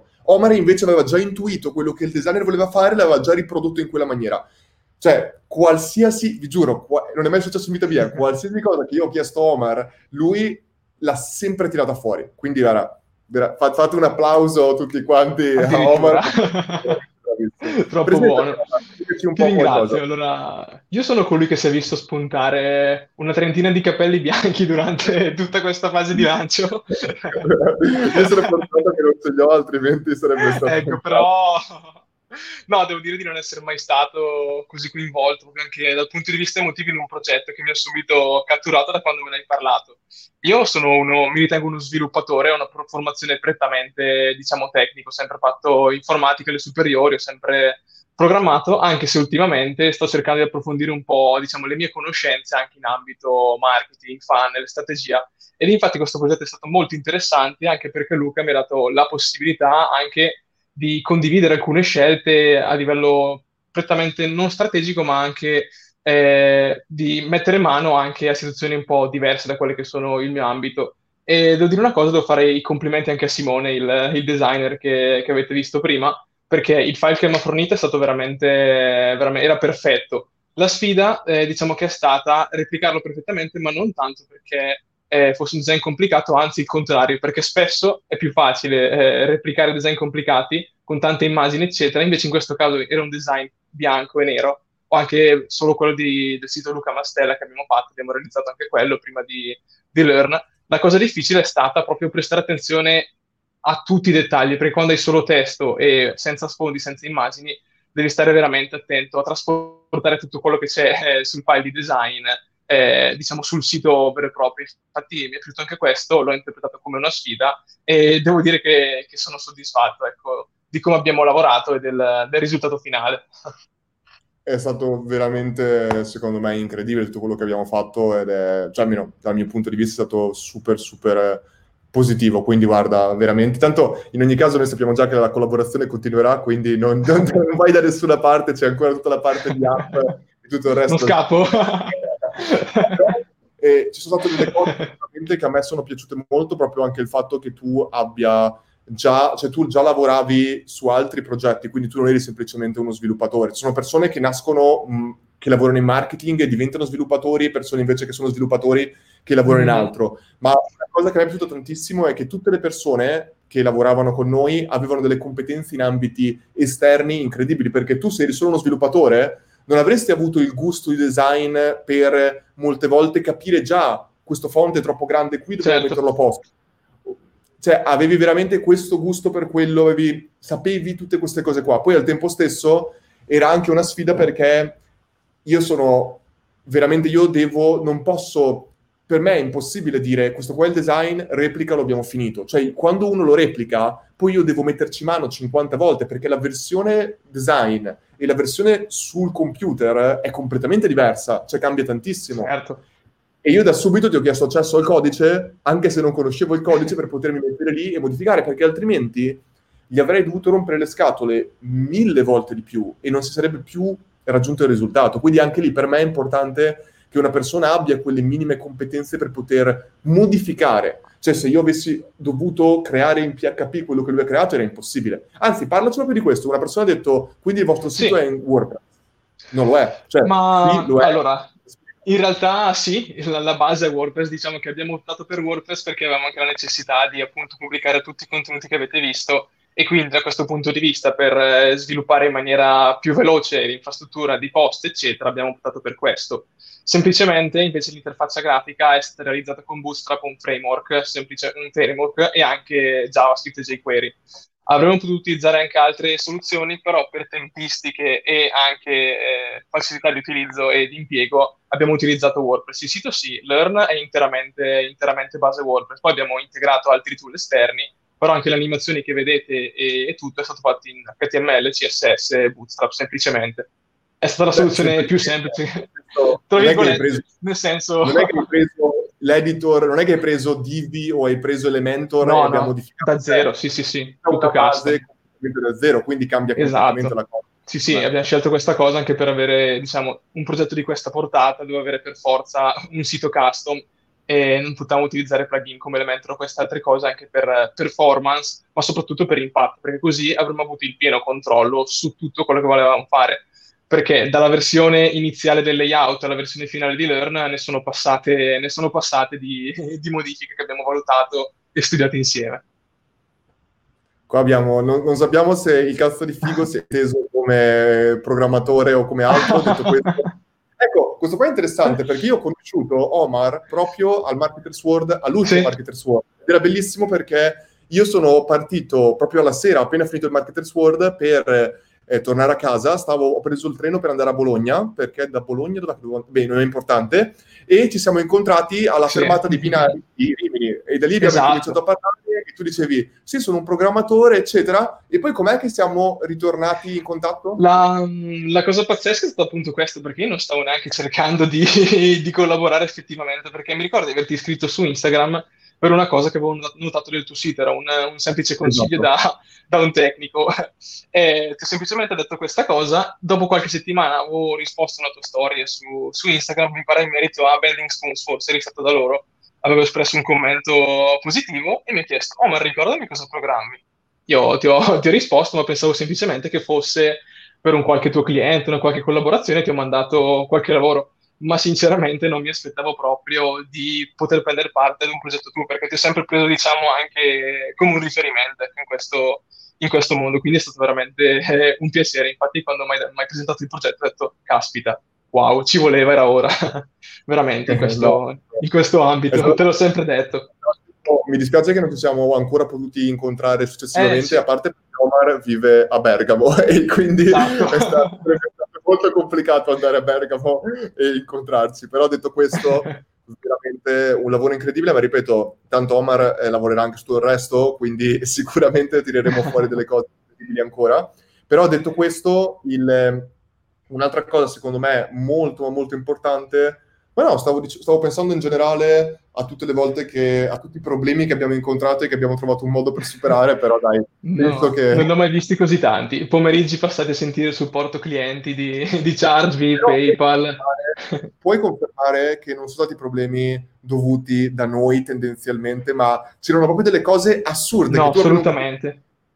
Dei concetti per cui dicevi, ma perché così? Cioè, anche ad esempio, prettamente sulla piattaforma Chargevi, c'erano alcune soluzioni tecniche su cui non potevamo agire e noi ci stavamo appunto chiedendo, ma perché non possiamo fare questa cosa? Infatti abbiamo passato giornate a, a cercare di modificare queste cose, ma diciamo che le abbiamo risolte tutte veramente, diciamo, brillantemente. E non potevamo sicuramente aspettarci anche il discorso affluenza, non è stato un problema di server, eccetera, perché abbiamo appunto optato per una soluzione adeguata per reggere il tutto, ma è stata proprio una cosa che, che pot- a cui non potevamo arrivare, cioè, diciamo. Abbiamo fatto, No. diciamo, tutto il possibile e direi che abbiamo dato il massimo anche al realtà- 100%. Cioè, nel senso, per me gli errori quando ci sono... cioè, poss- non, non errori, scusami, i problemi No. possono sempre capitare, è come reagisci ai problemi che fa completamente la differenza. Certo. Ed è questo che ho apprezzato, appunto, l'essere, l'essere proprio pronti a reagire anche da parte tua. Mi ricordo quando ti ho detto, vabbè, se vuoi chiudo il computer programmato in PHP perché ti avevo trovato a, a modificare cose. Ho detto, va bene, lascio- ti lascio fare. Ho imparato un po' anche io di. PHP, guardi quello che fa Omar, cerchi di limitarlo, al minimo. Cioè, alla fine... Eh, ci sei riuscito. è creare che è completamente difficile ed è quello per la ragione esatto. per cui hai fatto il tuo lavoro. Omar, super, super grazie. Probabilmente ti ricorderò. Grazie. Vediamo la parte dei gift. Comunque, va bene. ciao a tutti. ciao, ciao, ciao. Ragazzi, eh, come al solito, io ho provato a programmare tutte, a programmare intendo a schedulare un sacco di cose, una non è andata, quindi quello che succede ora è Veronica perfetto, si è staccata completamente, è incredibile. Cioè, quando serve Veronica è completamente, è, è completamente inaffidabile. Ora le scrivo. Veronica, vieni qua, perché ho bisogno proprio di una persona che prenda completamente, vieni in live. Ho bisogno di una persona, perché non so perché tutto il resto del team è qua e lei non è qua, chiaramente. Detto questo, ho bisogno proprio di una persona che prenda per un secondo il controllo della diretta, per due minuti, visto che sono già le 10 e un quarto, e io posso mettermi a fare una cosa che ho bisogno di fare. Oppure se qualcun altro se la sente direttamente qua dentro, però non vorrei mollare una persona direttamente qua così, però chiaramente non... Eh, niente. Allora ragazzi, quello che è successo è che stavo schedulando... Vabbè, guardiamo le vostre domande intanto, poi se avete... Vedi, Adriana sta già chiamando la parola a gratis e automaticamente in un certo modo arriverà Veronica. Però non... Eh, non eh, poi spiegheremo bene questa cosa qua. Eh, niente, avevo bisogno di un'emergenza, ma come al solito siamo completamente impreparati su questo lato qua. Detto questo, ragazzi, quello che succederà adesso è che parleremo un secondo con Veronica di questa parte, poi andremo a parlare invece con tutta la parte di community e la parte di traffico con le altre persone. Beh, andiamo direttamente con la parte di traffico e posterò semplicemente mezz'ora in ritardo. Marco, sto per chiamare te, quindi sti- stai pronto? Eccoci qua. Allora, qua abbiamo Marco, che... Marco, vuoi presentarti tu direttamente? Ok, ciao a tutti. Eh, io in, in, poche parole, perché non sono bravo a presentarmi, mi occupo di advertisement. Marco per... Battaglia, intanto per chi non lo chiedesse. Esatto, per, eh, mi occupo di advertisement per e-commerce e B2B, eh, in generale su Facebook e Google Advert, uh, AdWords. E cerco sempre di lavorare in progetti che mi stimolino e quando ho avuto l'occasione di parlare con Luca non pensavo minimamente che fosse un progetto simile. E quando me ne ha parlato, quando mi ha parlato dei valori, ho subito detto sì, perché cerco sempre di scegliere anche le aziende con cui lavoro, non solamente per... Cioè, il mio obiettivo non è solamente portare fatturato a queste aziende, ma contribuire anche a qualcosa, a qualcosa sopra. E Learn si rispecchiava benissimo a questi valori che, che condividevo. E poi avevamo delle cose in comune con la persona che parlerà dopo di te, il fatto che sei di Bassano del Grappa. E però tu mi hai sempre detto, io in realtà non sono di Bassano perché mi sono trasferito. Dov'è che sei trasferito?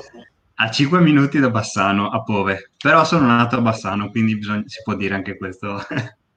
ah, quindi sì, siamo, è incredibile come, un po' come Ferrara, anche Bassano è un, proprio una terra, cioè Bassano soprattutto ancora di più perché Bassano è la metà di Ferrara, ma a Bassano io ho conosciuto delle persone che veramente è ormai famosissimo a Bassano per queste cose qua, per il marketing e tutto quanto. Incredibile. È che secondo me è anche una cosa che è nata da poco, perché cioè, se io penso a 5-6 anni fa, vedevo solo web agency qua a Bassano, ma mai persone specializzate nel marketing. Quindi sono contento che ci sia stata questa ondata di, di persone sì, sono nuove generazioni probabilmente. Ma detto questo, una delle grandissime sfide che noi abbiamo cercato di eseguire, veramente abbiamo con- combattuto con dei problemi. Mi ricordo che una volta con te e Omar abbiamo lavorato per tre ore perché un cavolo di pixel non riuscivamo...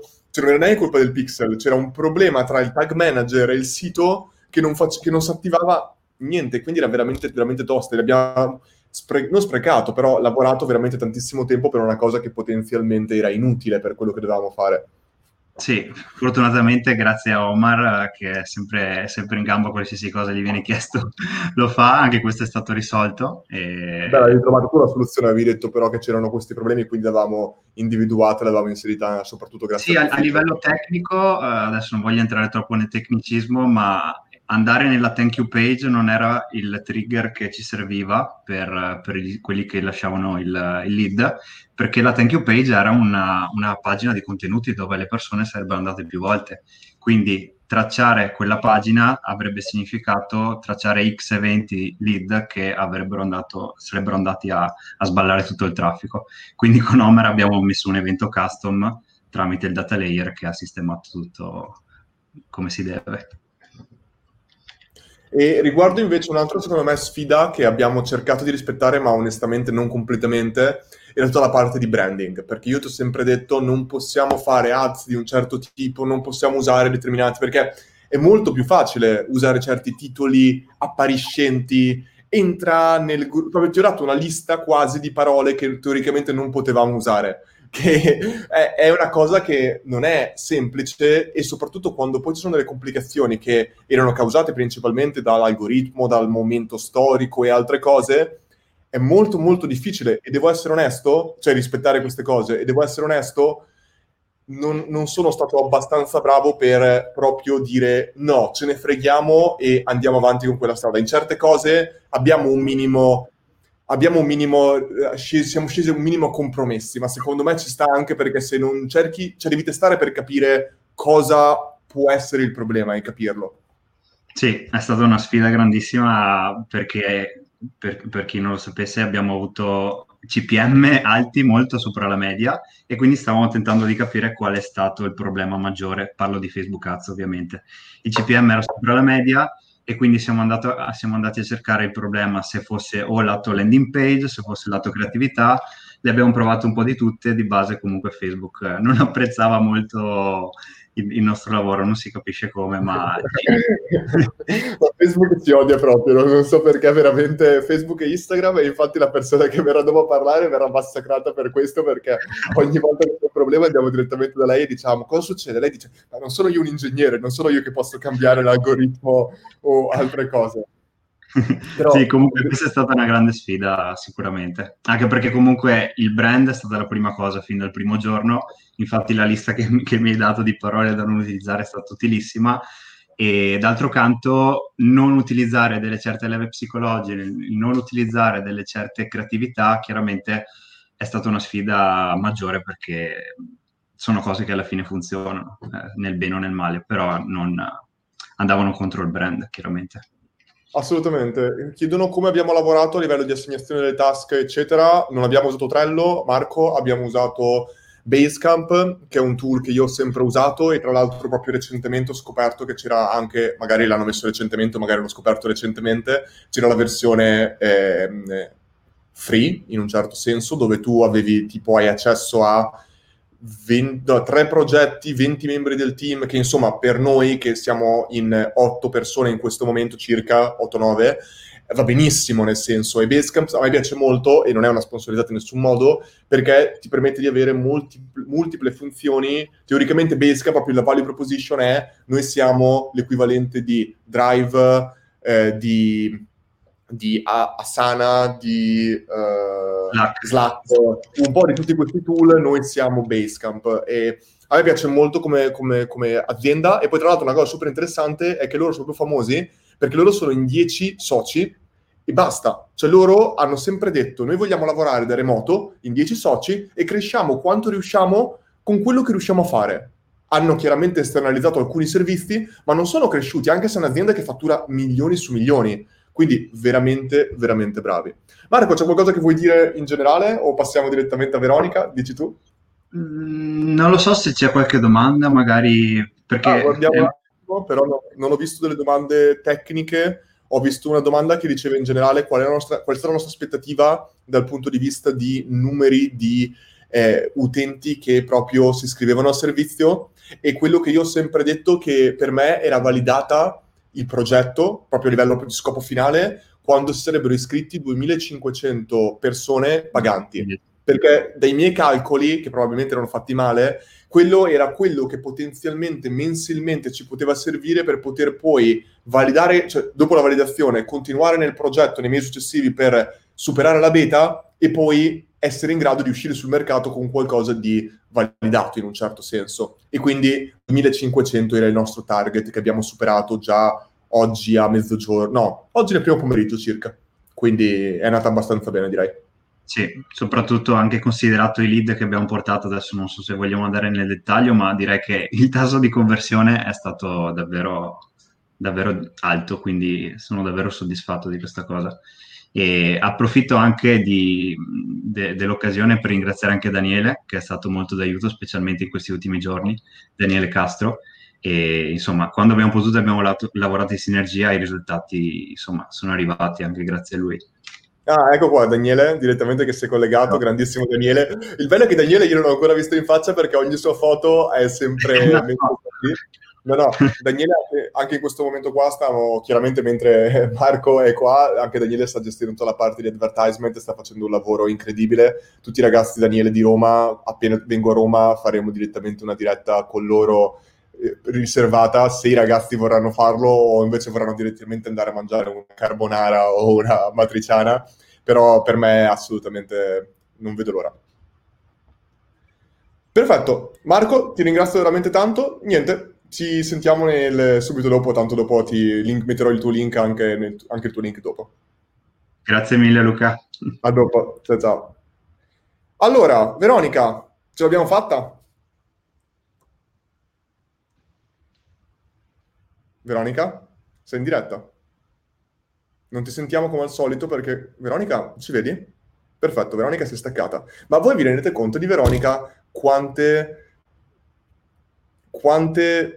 Non, non riusciamo, vabbè, è ingestibile Veronica. Cioè, ogni volta o crea un problema, questa volta qua cosa, sta... cosa aveva?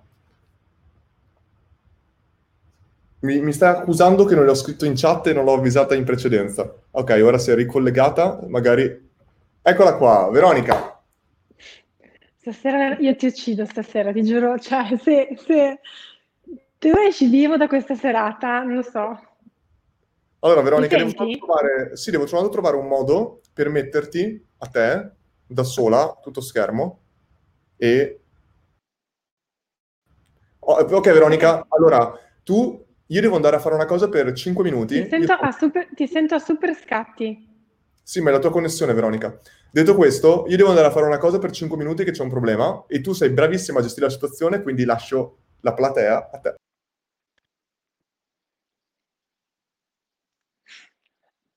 No, aspetta, no, allora aspetta un secondo, la connessione se non va cosa gestisco 5 minuti? Ma cosa? Veronica, hai capito? Sei tu in diretta da sola, parla. No, aspetta un secondo, la connessione, di cosa parlo?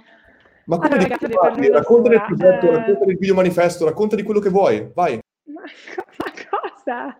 Vabbè, ragazzi, faccio la diretta per conto mio, visto che Luca se n'è andata, speriamo che la connessione tenga. Leggo i vostri messaggi, quindi almeno quello. Uh, no, non mi vergognare, figurati, assolutamente no, non è questo il problema. Sono super arrabbiata con Luca perché fondamentalmente non mi collegava alla live, da, da tre ore che sono qui connessa ad aspettare. Comunque, come state? Spero stiate bene. Eh, ho partecipato al progetto di Luca in parte, nel senso che comunque me ne parla ormai da mesi e mesi e mesi. Pensavo di fare con lui questa live, quindi pensavo raccontasse qualcosa anche lui, invece no, se n'è andato. Perfetto, direi. Niente, del progetto secondo me cosa c'è da dire? Che mh, sicuramente è un progetto super interessante. Quando lui l'ha concepito, in realtà io per i primi mesi non capivo bene che cosa stava effettivamente venendo fuori, perché mi diceva Um, guarda, ho pensato effettivamente voglio pensare qualcosa uh, che mi permetta di esprimere quello che ho dentro, che mi permetta comunque di andare avanti con i miei progetti, eccetera, però non avevo un'idea chiara, cioè sembrava un po' che brancolasse nel buio, quindi non capivo bene, dicevo vabbè avrà bisogno dei suoi tempi, era appena tornato dall'Australia, io nel frattempo stavo lavorando ad altre cose, quindi ci concentravamo, ci confrontavamo, ma non così tanto.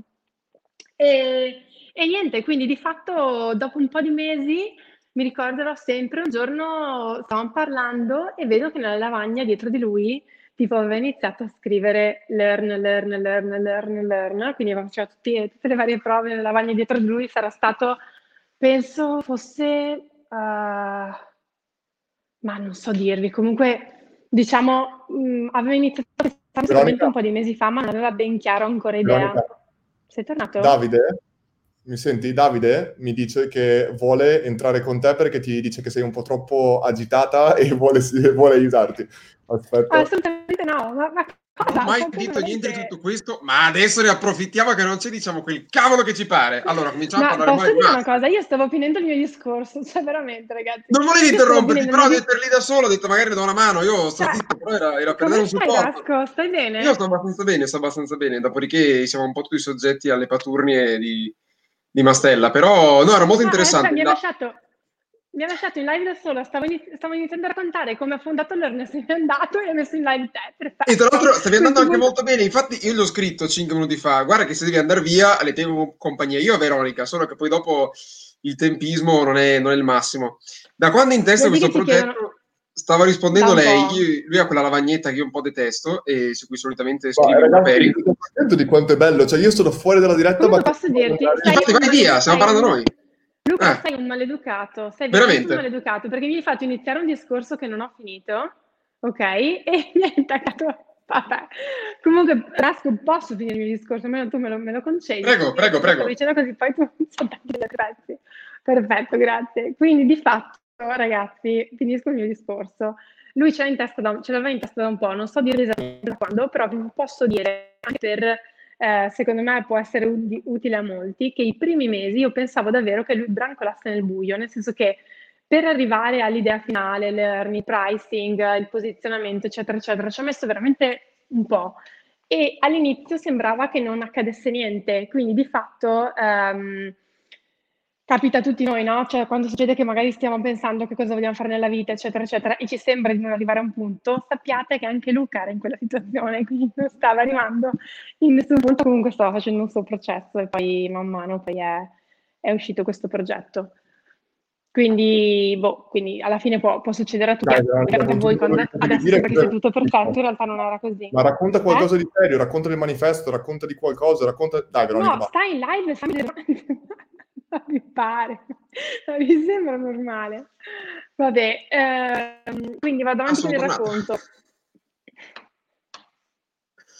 Posso dire una cosa io? Ti dispiace se intervengo un attimo così, tanto rico- ricollezioni un po' i pensieri, ma la prima cosa che non ho capito, cosa cavolo sta facendo che continua a entrare e uscire? Questo... eh, povera Veronica, davvero. Infatti, eh, lasciaci parlare. Allora, piuttosto. io vi faccio, io faccio una promessa a tutti quelli che sono connessi, che io adesso mi sconnetto e ragazzi, voi in questa live non mi vedete più, cioè io non c'entro più, non per voi, io vorrei raccontarvi tantissimo del manifesto, di quando l'abbiamo scritto, dei commenti che faceva Rasco, di quando Luca scriveva, mi chiedeva, guarda che ho chiesto, mi chiedevo un feedback, poi mi diceva, no, ma ho chiesto a Rasco e tu e Rasco siete effettivamente totalmente allineati. Veronica, vi giuro Dammi che 5 mi minuti, esco torno. io esco e non mi vediamo più. Luca, tu non hai capito. minuti. Dai, 5 minuti, arrivo, devo, devo fare una cosa che non è nata... se- No, un ca- no, cioè, Luca. Vabbè, ragazzi. Comunque, no, il discorso in realtà era anche interessante. Ehm, tra l'altro, una delle cose che in effetti ho notato che, che Massa diceva molte volte è che noi Eh. abbiamo. Per molte cose la pensiamo uguale, cioè che Massa comunque è una persona che ha molti angoli, che vanno un attimo smussati, no? Quindi vanno un attimo. È molto difficile anche poi dopo essere critici di se stessi da fuori. Quindi so- noi abbiamo magari modi diversi di dirlo. Io sono un po' più. Un po, più, un po' più rozzo, forse, però diciamo che abbiamo lo stesso modo di, di- di- di indirizzarlo verso una certa maniera.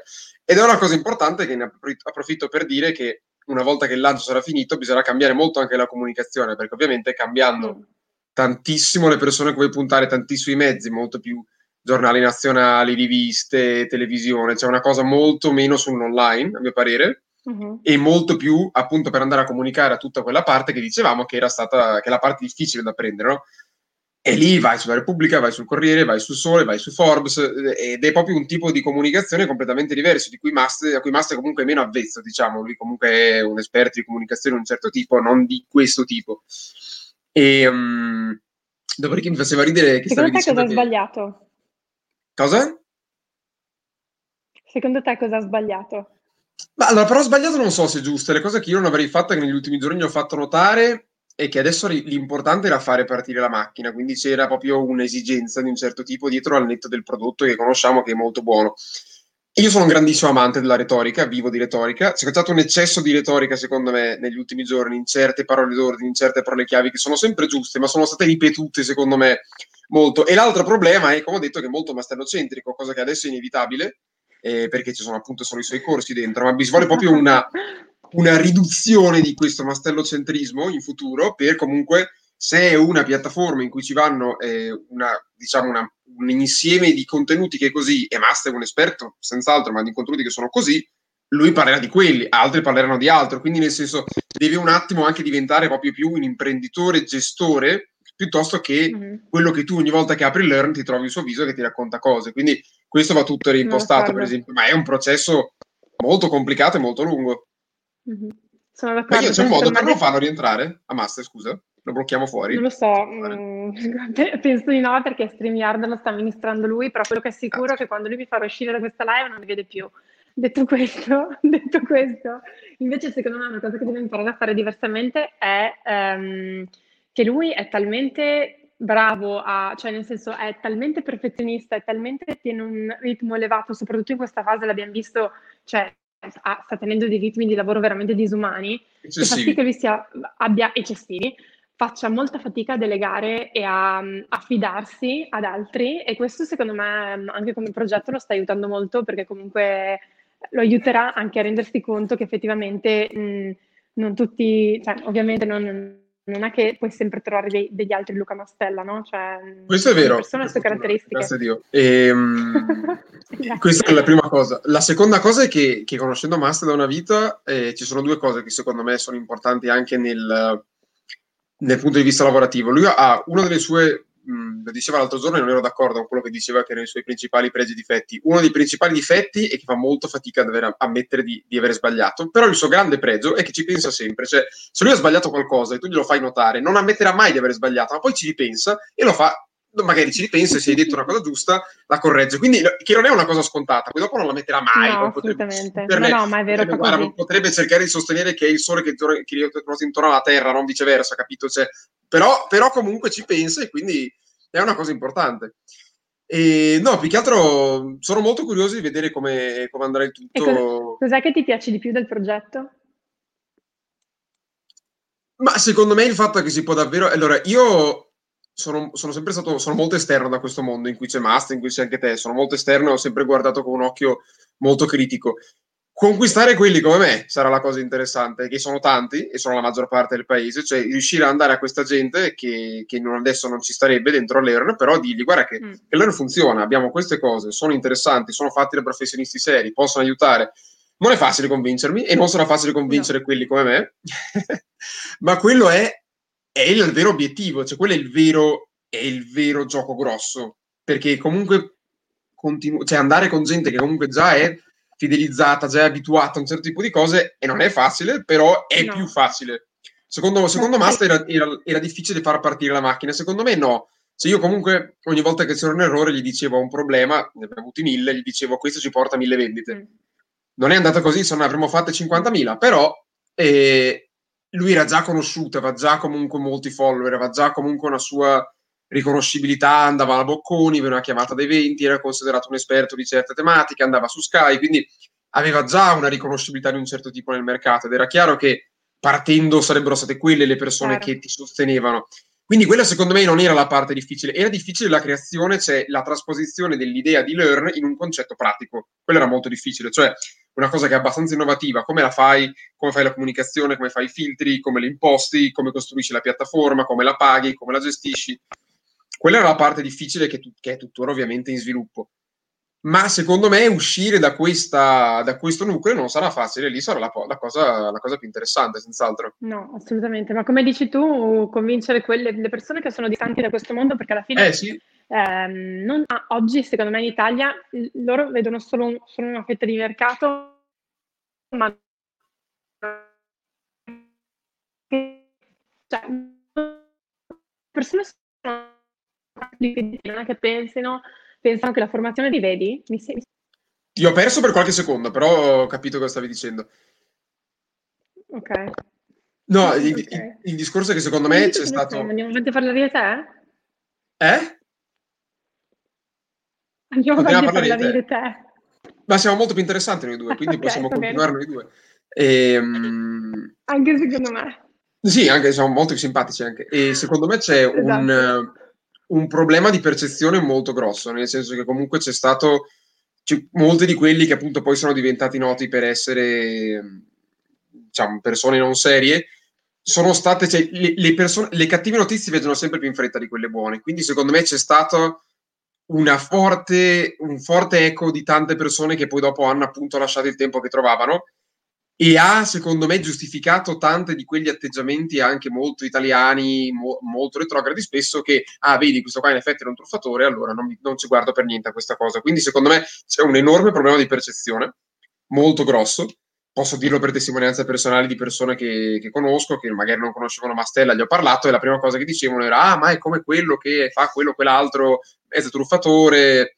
Quindi c'è un grosso problema di conoscenza che la fai come? Creando contenuti molto buoni, fatti da persone diverse, enti diversi, riconoscibili, e una comunicazione completamente diversa che dovrà durare molto a lungo e dovrà andare su canali più istituzionali e diversi da quelli che sono semplicemente magari dico semplicemente che è un po' riduttivo, ma appunto quelli che stiamo usando in questo momento, quindi molto più quelli che usano proprio i professionisti, il mondo reale, cioè molto più giornali, proprio vecchi, vecchi, usiamo questo termine, classici mezzi di comunicazione media. E ci vuole del tempo, perché comunque mh, non, è che, non è che noi stiamo portando un cambiamento, sì, ma siamo parte di un mondo che sta cambiando in una maniera veramente incredibile, nel senso che quello che è successo negli ultimi mesi si spera che ci aiuti, perché non ha aiutato sicuramente tante altre cose. No, e sicuramente non ha aiutato tante altre cose. Però ha iniziato, secondo me, un processo in parte affascinante, in parte secondo me preoccupante, per cui le cose si stanno muovendo a una velocità tale che è abbastanza difficile capire. Ah, sono rimasto solo, va bene, tutta la scena per me. E, um, è abbastanza difficile capire come si evolveranno le cose da qua in poi. Eh, credo che il momento per poter lanciare una cosa del genere sia questo. Credo che tutto possa fallire nella vita, ma se non si prova non lo si saprà mai. Eh, beh, sono rimasto padrone della situazione. Quindi se qualcuno ha qualche domanda ovviamente la faccio la cosa più interessante sì, sarebbe raccontare tanti dei, tanti dei retroscena che, che sono avvenuti nella, nell'organizzazione di questo progetto. E poi dopo, vabbè, noi siamo amici da molto tempo, comunque una delle, una delle cose di cui raccontavano è la mitica lavagna chiamaste, che penso che sia stata usata in, in un miliardo di stories, video. Avevo fatto anche una volta, mi ricordo se qualcuno lo segue da abbastanza tempo, ha fatto una storia dove si era messo tipo a, a usare un finestrino di un bus su un autobus in Costa Rica con il suo pennarello che si portava dietro e si era messo a disegnare un funnel tipo in mezzo a un autobus in Costa Rica che se ero l'autista mi incazzavo tra l'altro però è una delle caratteristiche che, che piacciono a Master le lavagne. E mi ricordo appunto la storia che stavo raccontando prima Veronica quando aveva cominciato a scrivere il nome Learn come lo dice Master Learn e quindi eravamo lì che parlavamo di Learn e stavamo cercando di capire siamo arrivati al punto come disse Master Learn Learn e stavamo cercando devo fare devo passare alle prossime cose Devi cosa? Posso andare avanti che devo, siamo super, super in ritardo per colpa di questa cosa? Ah, mi stai buttando fuori? Ah, ok, tanto stavo parlando, sì. Va bene, procedi. Ok, grazie. Ok, Veronica. Ah, è tornato. Allora, come prima cosa, devo chiedere scusa a Veronica in diretta perché Veronica, quando ha quella faccia, è veramente arrabbiata. È ve- Guarda, guardate quella faccia. vedete, vedete quell'espressione? Quell'espressione vuol dire... No, Luca, guarda, credimi, cioè, è, meglio che, è meglio che tu vai finire questa live con Però me. Devi una cosa, Veronica. Una cosa che mi ricordo che abbiamo avuto nella conversazione è che tu mi hai detto, io a un certo punto ti ho detto, il video manifesto non va bene, perché era la parte dove facciamo il monologo. E, tu, e, e, e, e lì tu mi hai detto, e tu lì mi hai detto, ok, mettiamolo a posto. Io ti ho detto, no, guarda, noi adesso facciamo il meglio che possiamo, ma se non riusciamo a metterlo a posto, semplicemente non facciamo il video, non facciamo il, il video manifesto. E tu mi hai detto, ecco, mi piace questa cosa di te perché tu sei in grado di dire, ok, c'è quel 20% da cui non dobbiamo, dobbiamo per forza avere, ma sei pronto a togliere le cose che non sono, secondo me, indispensabili. E in questo momento, io so già che ti avrei fatto arrabbiare, ma c'era un problema tecnico che dovevo risolvere che non poteva No, non è, vabbè, comunque. Ah, poi è va bene, va bene, non è... Sono sbagliati. Però detto non questo... Non ti preoccupare, ne parleremo. Ne uh, parleremo. Detto questo, esatto. Detto questo, comunque, il video manifesto, cioè il, um, quello che dicevi guarda, credimi, parliamo di Learn che è meglio. sono, sono, esatto, sono assolutamente d'accordo di quello che hai detto del mini manifesto, nel senso che a me stupiva il fatto che la maggior parte delle persone quando hanno un progetto sperano di avere tutto pronto prima di poter partire, invece, eh, o comunque non partono se non hanno tutto perfetto. E tu non sei fatto così, cioè tu di fatto modifichi le cose man mano che le hai pronte o che non sono pronte, sei estremamente ehm, ti adatti ai cambiamenti, alle situazioni, a quello che accade e sei disposto a rimettere in gioco tutto pur comunque di arrivare al risultato finale, quindi non importa poi come ci arrivi, ma ci devi arrivare a tutti i costi. E questo secondo me è molto peculiare perché boh, mh, solitamente anche aziende, eccetera, non fanno così, no? Piuttosto non partono. E quindi è una cosa positiva, giusto? Devo tirare fuori pure qualche cosa positiva, no?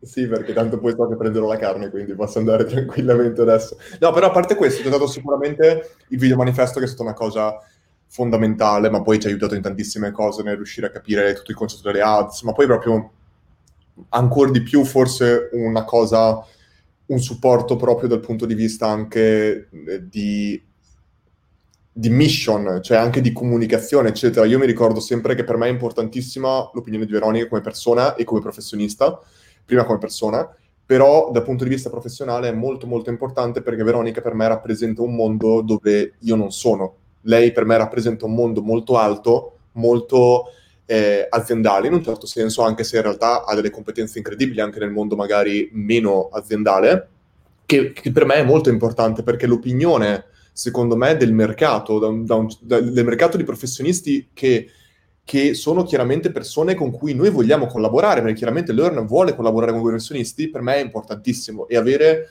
anche lì il discorso che Veronica dice, per me questo progetto è un progetto positivo, secondo me è impagabile per, per quello che facciamo. Tranquilla Veronica, non lo sto dicendo come modo per rimediare. No, anche perché non basterebbe. Comunque, detto questo, sì, penso che sia un progetto positivo, nel senso che comunque mm, io, tu lo sai, io non credo che, io penso che ogni persona, anche se non esistesse, qui lo, lo dico e lo, lo, firmo, anche se non esistessero i corsi di formazione, anche se non esistesse la formazione online, eccetera, eccetera, si può tranquillamente formare nel digitale facendola sola, no? Cioè facendo le cose da sola. Um, e io, il mio percorso nel digital, tu lo sai, non ho fatto corsi di formazione o cose particolari, però quello che è vero, l'altro giorno mi ha fatto pensare, perché quando io ti ho detto questa frase tu mi hai detto sì, hai ragione, però eh, comunque se tu guardi determinati, determinati contenuti, eccetera, può essere un acceleratore. E Uh, sono d'accordo su questo, nel senso che anche banalmente a me a volte capita di avere delle difficoltà tecniche o comunque di voler sapere qualcosa o di volermi confrontare su qualcosa magari anche di specifico e di tecnico. Uh, mi confronto con altre persone, spessissime volte chiamo Luca al telefono e gli dico ascolta ho questo problema, tu cosa ne pensi? Magari lui mi dà il suo punto di vista oppure mi spiega delle cose mi, mi, da, mi fa dei, dei, mini video, dei, dei, mini corsi su quel topic e di fatto una cosa così, sicuramente... Chi altro l'ha mai fatto per te? Vabbè, adesso che, che cosa vuoi sapere tu, scusami? Cioè, io mi confronto con diverse persone, tra queste persone ci sei anche tu. Detto questo, comunque, ehm, appunto, quando c'è questo confronto, quando riusciamo a confrontarci ed avere e eh, mi spiega delle cose in maniera molto veloce che magari possono, potrebbero essere le cose che io apprenderei guardando un video, sicuramente questo mi accelera tantissimo eh, la soluzione, il processo di, di apprendimento, eccetera. Quindi eh, sicuramente un acceleratore e sicuramente oggi, come mi hai sempre detto, è a un, un prezzo tale che non giustifica un ehm, non lo posso fare o non ci posso accedere oppure non ho abbastanza, cioè è, oggi fondamentalmente mette davanti alle persone che vogliono imparare quelli, quei temi a dire non ho scuse per non farlo. E, certo. e questo è estremamente, estremamente... Io, io, penso sempre che, scusa di qualcosa e poi ti lascio parlare, io penso sempre che ci sia, mm, cioè che, il, che le persone non abbiano ancora capito che in realtà è un progetto che dà sicuramente una, una, bellissima opportunità alle persone che partecipano, ma voi non vi rendete conto per farlo um, quanto lui stia rischiando sulla sua pelle, nel senso che anche banalmente finanziariamente, anche proprio a livello di, pensate, mh, flussi di cassa, gestione finanziaria, eh, tutte, tutta, tutto quello che è la macchina finanziaria di un'impresa, di un'azienda in Italia, certamente sarebbe molto più semplice dire faccio un corso one shot, tanto i corsi guadagnano ancora un sacco di soldi, faccio un botto, guadagno un tot di soldi e eh, pago quello che c'è da pagare, da rivederci grazie. Questo, un progetto strutturato in questo modo mensile, fa sì che anche a livello finanziario tu abbia una serie di pensieri e di ehm, cose da gestire che veramente mettono a rischio anche la salute dell'impresa o della società stessa. Quindi penso che,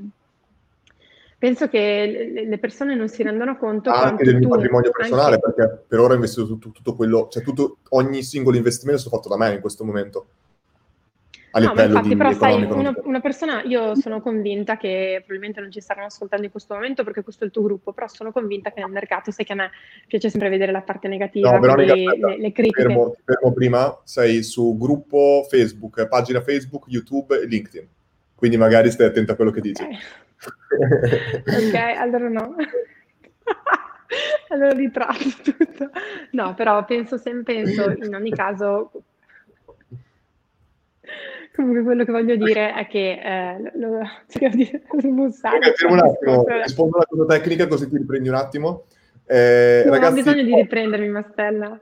Alcune persone hanno detto che hanno ricevuto il bot nonostante siano iscritti a Learn. Sì, ragazzi, il bot per poter mettervi un tag e disabilitare il bot da voi, anche se avete acquistato, avrei dovuto fare delle cose che non era una priorità farlo, non c'era tempo, lo faremo successivamente e quindi semplicemente questa è la ragione. Scusatemi se vi ho mandato il bot, ma ve l'ho mandato anche perché ho pubblicato un post su Facebook prima che secondo me era molto bello da leggere, se lo volete leggere secondo me interessa anche a voi.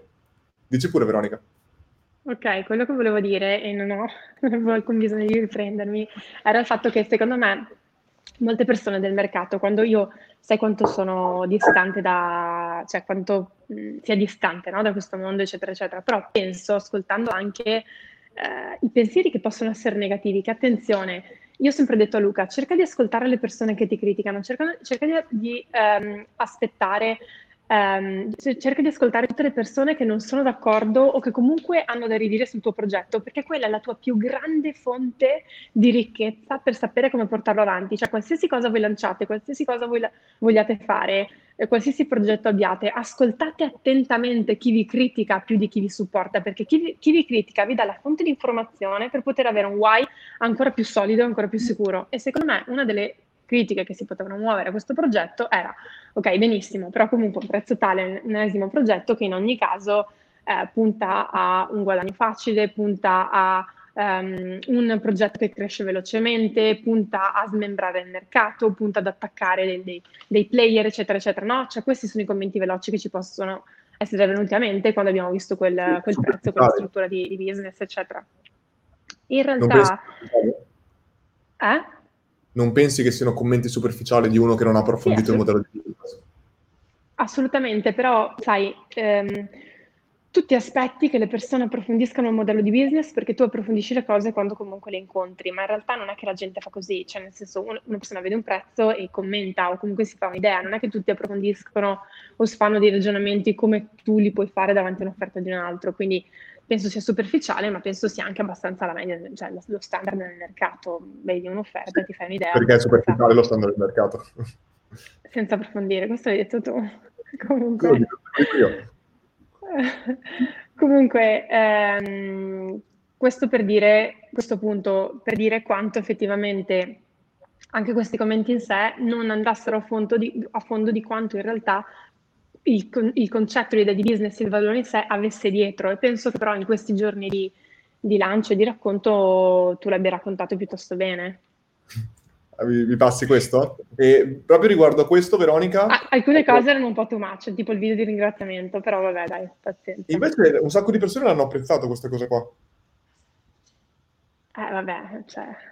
Però abbiamo risolto tutto, perché grazie a Marco sono stato straperdonato. No, quindi assolutamente... Voi non avete, eh, ragazzi, cioè io, da, io, dovrei, io questa sera devo lavorare perché domani mattina è una cosa importante e da due ore che sono in cucina con due luci puntate perché la mia cucina è super buia attendendo che Master mi mandi in live e StreamYard non lo posso silenziare, quindi ho lui qui così e io che tento di lavorare al PC e lui che non mi dice a che ora devo andare okay, in live in questo momento qua siamo in una fase, manca un'ora alla chiusura di tutto, quindi puoi per favore scusarci per questa cosa qua, lo sai benissimo che puoi scusarci per questo. No.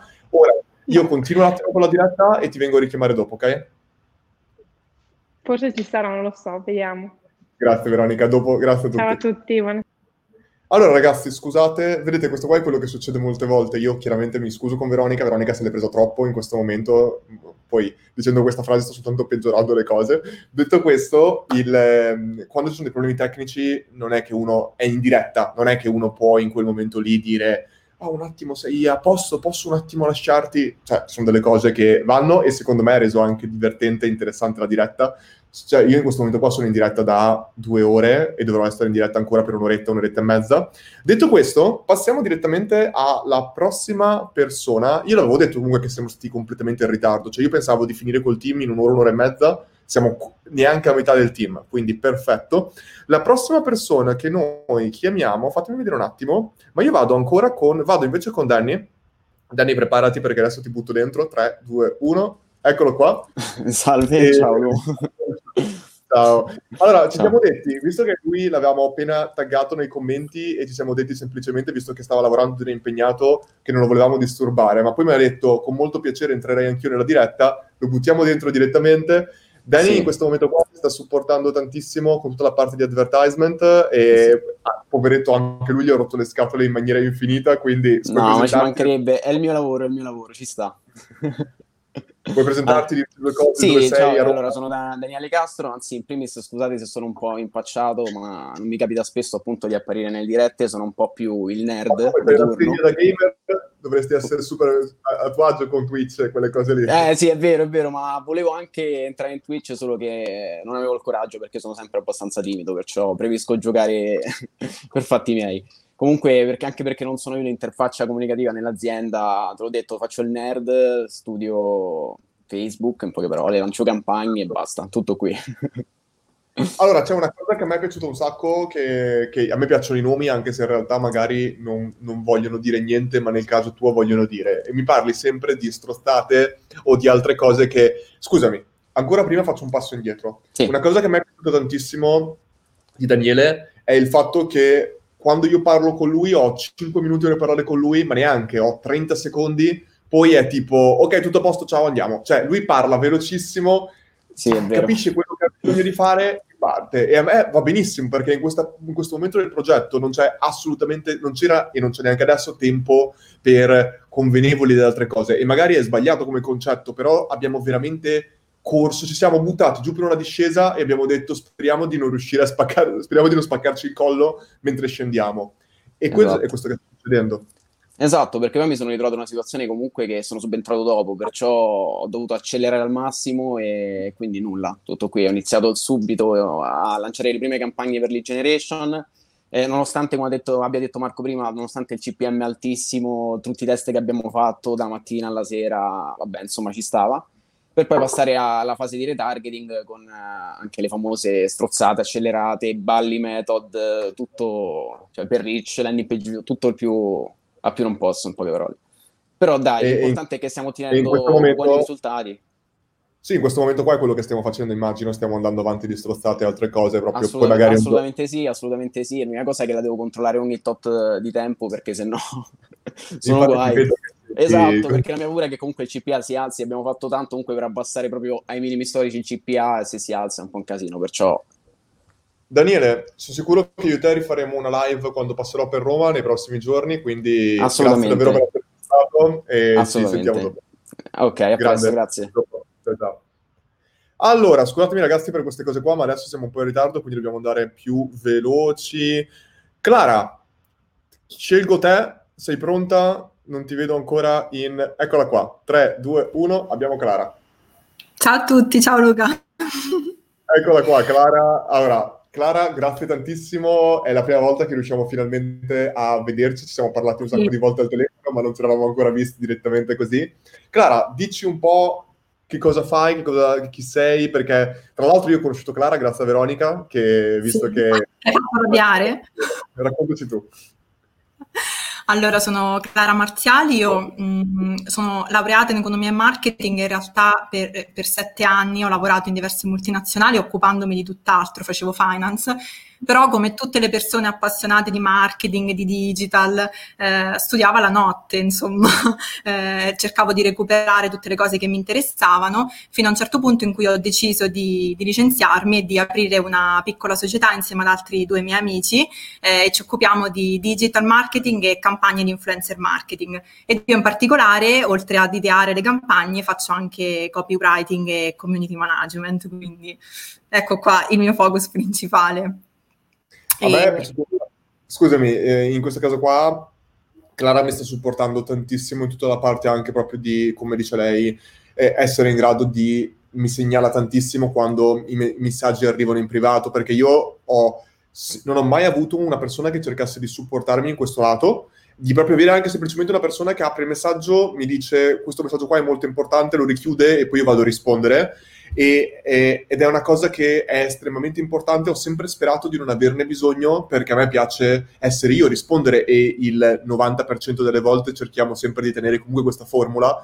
Però in eh. questo momento c'erano proprio dei momenti in cui io, per me era impossibile mettermi lì a guardare ogni singola cosa e per questo il supporto di Clara era chiaramente fondamentale, anche soprattutto il live chat, tutto quello che stanno facendo lei e Susanna che vedremo dopo è stato imp- importantissimo.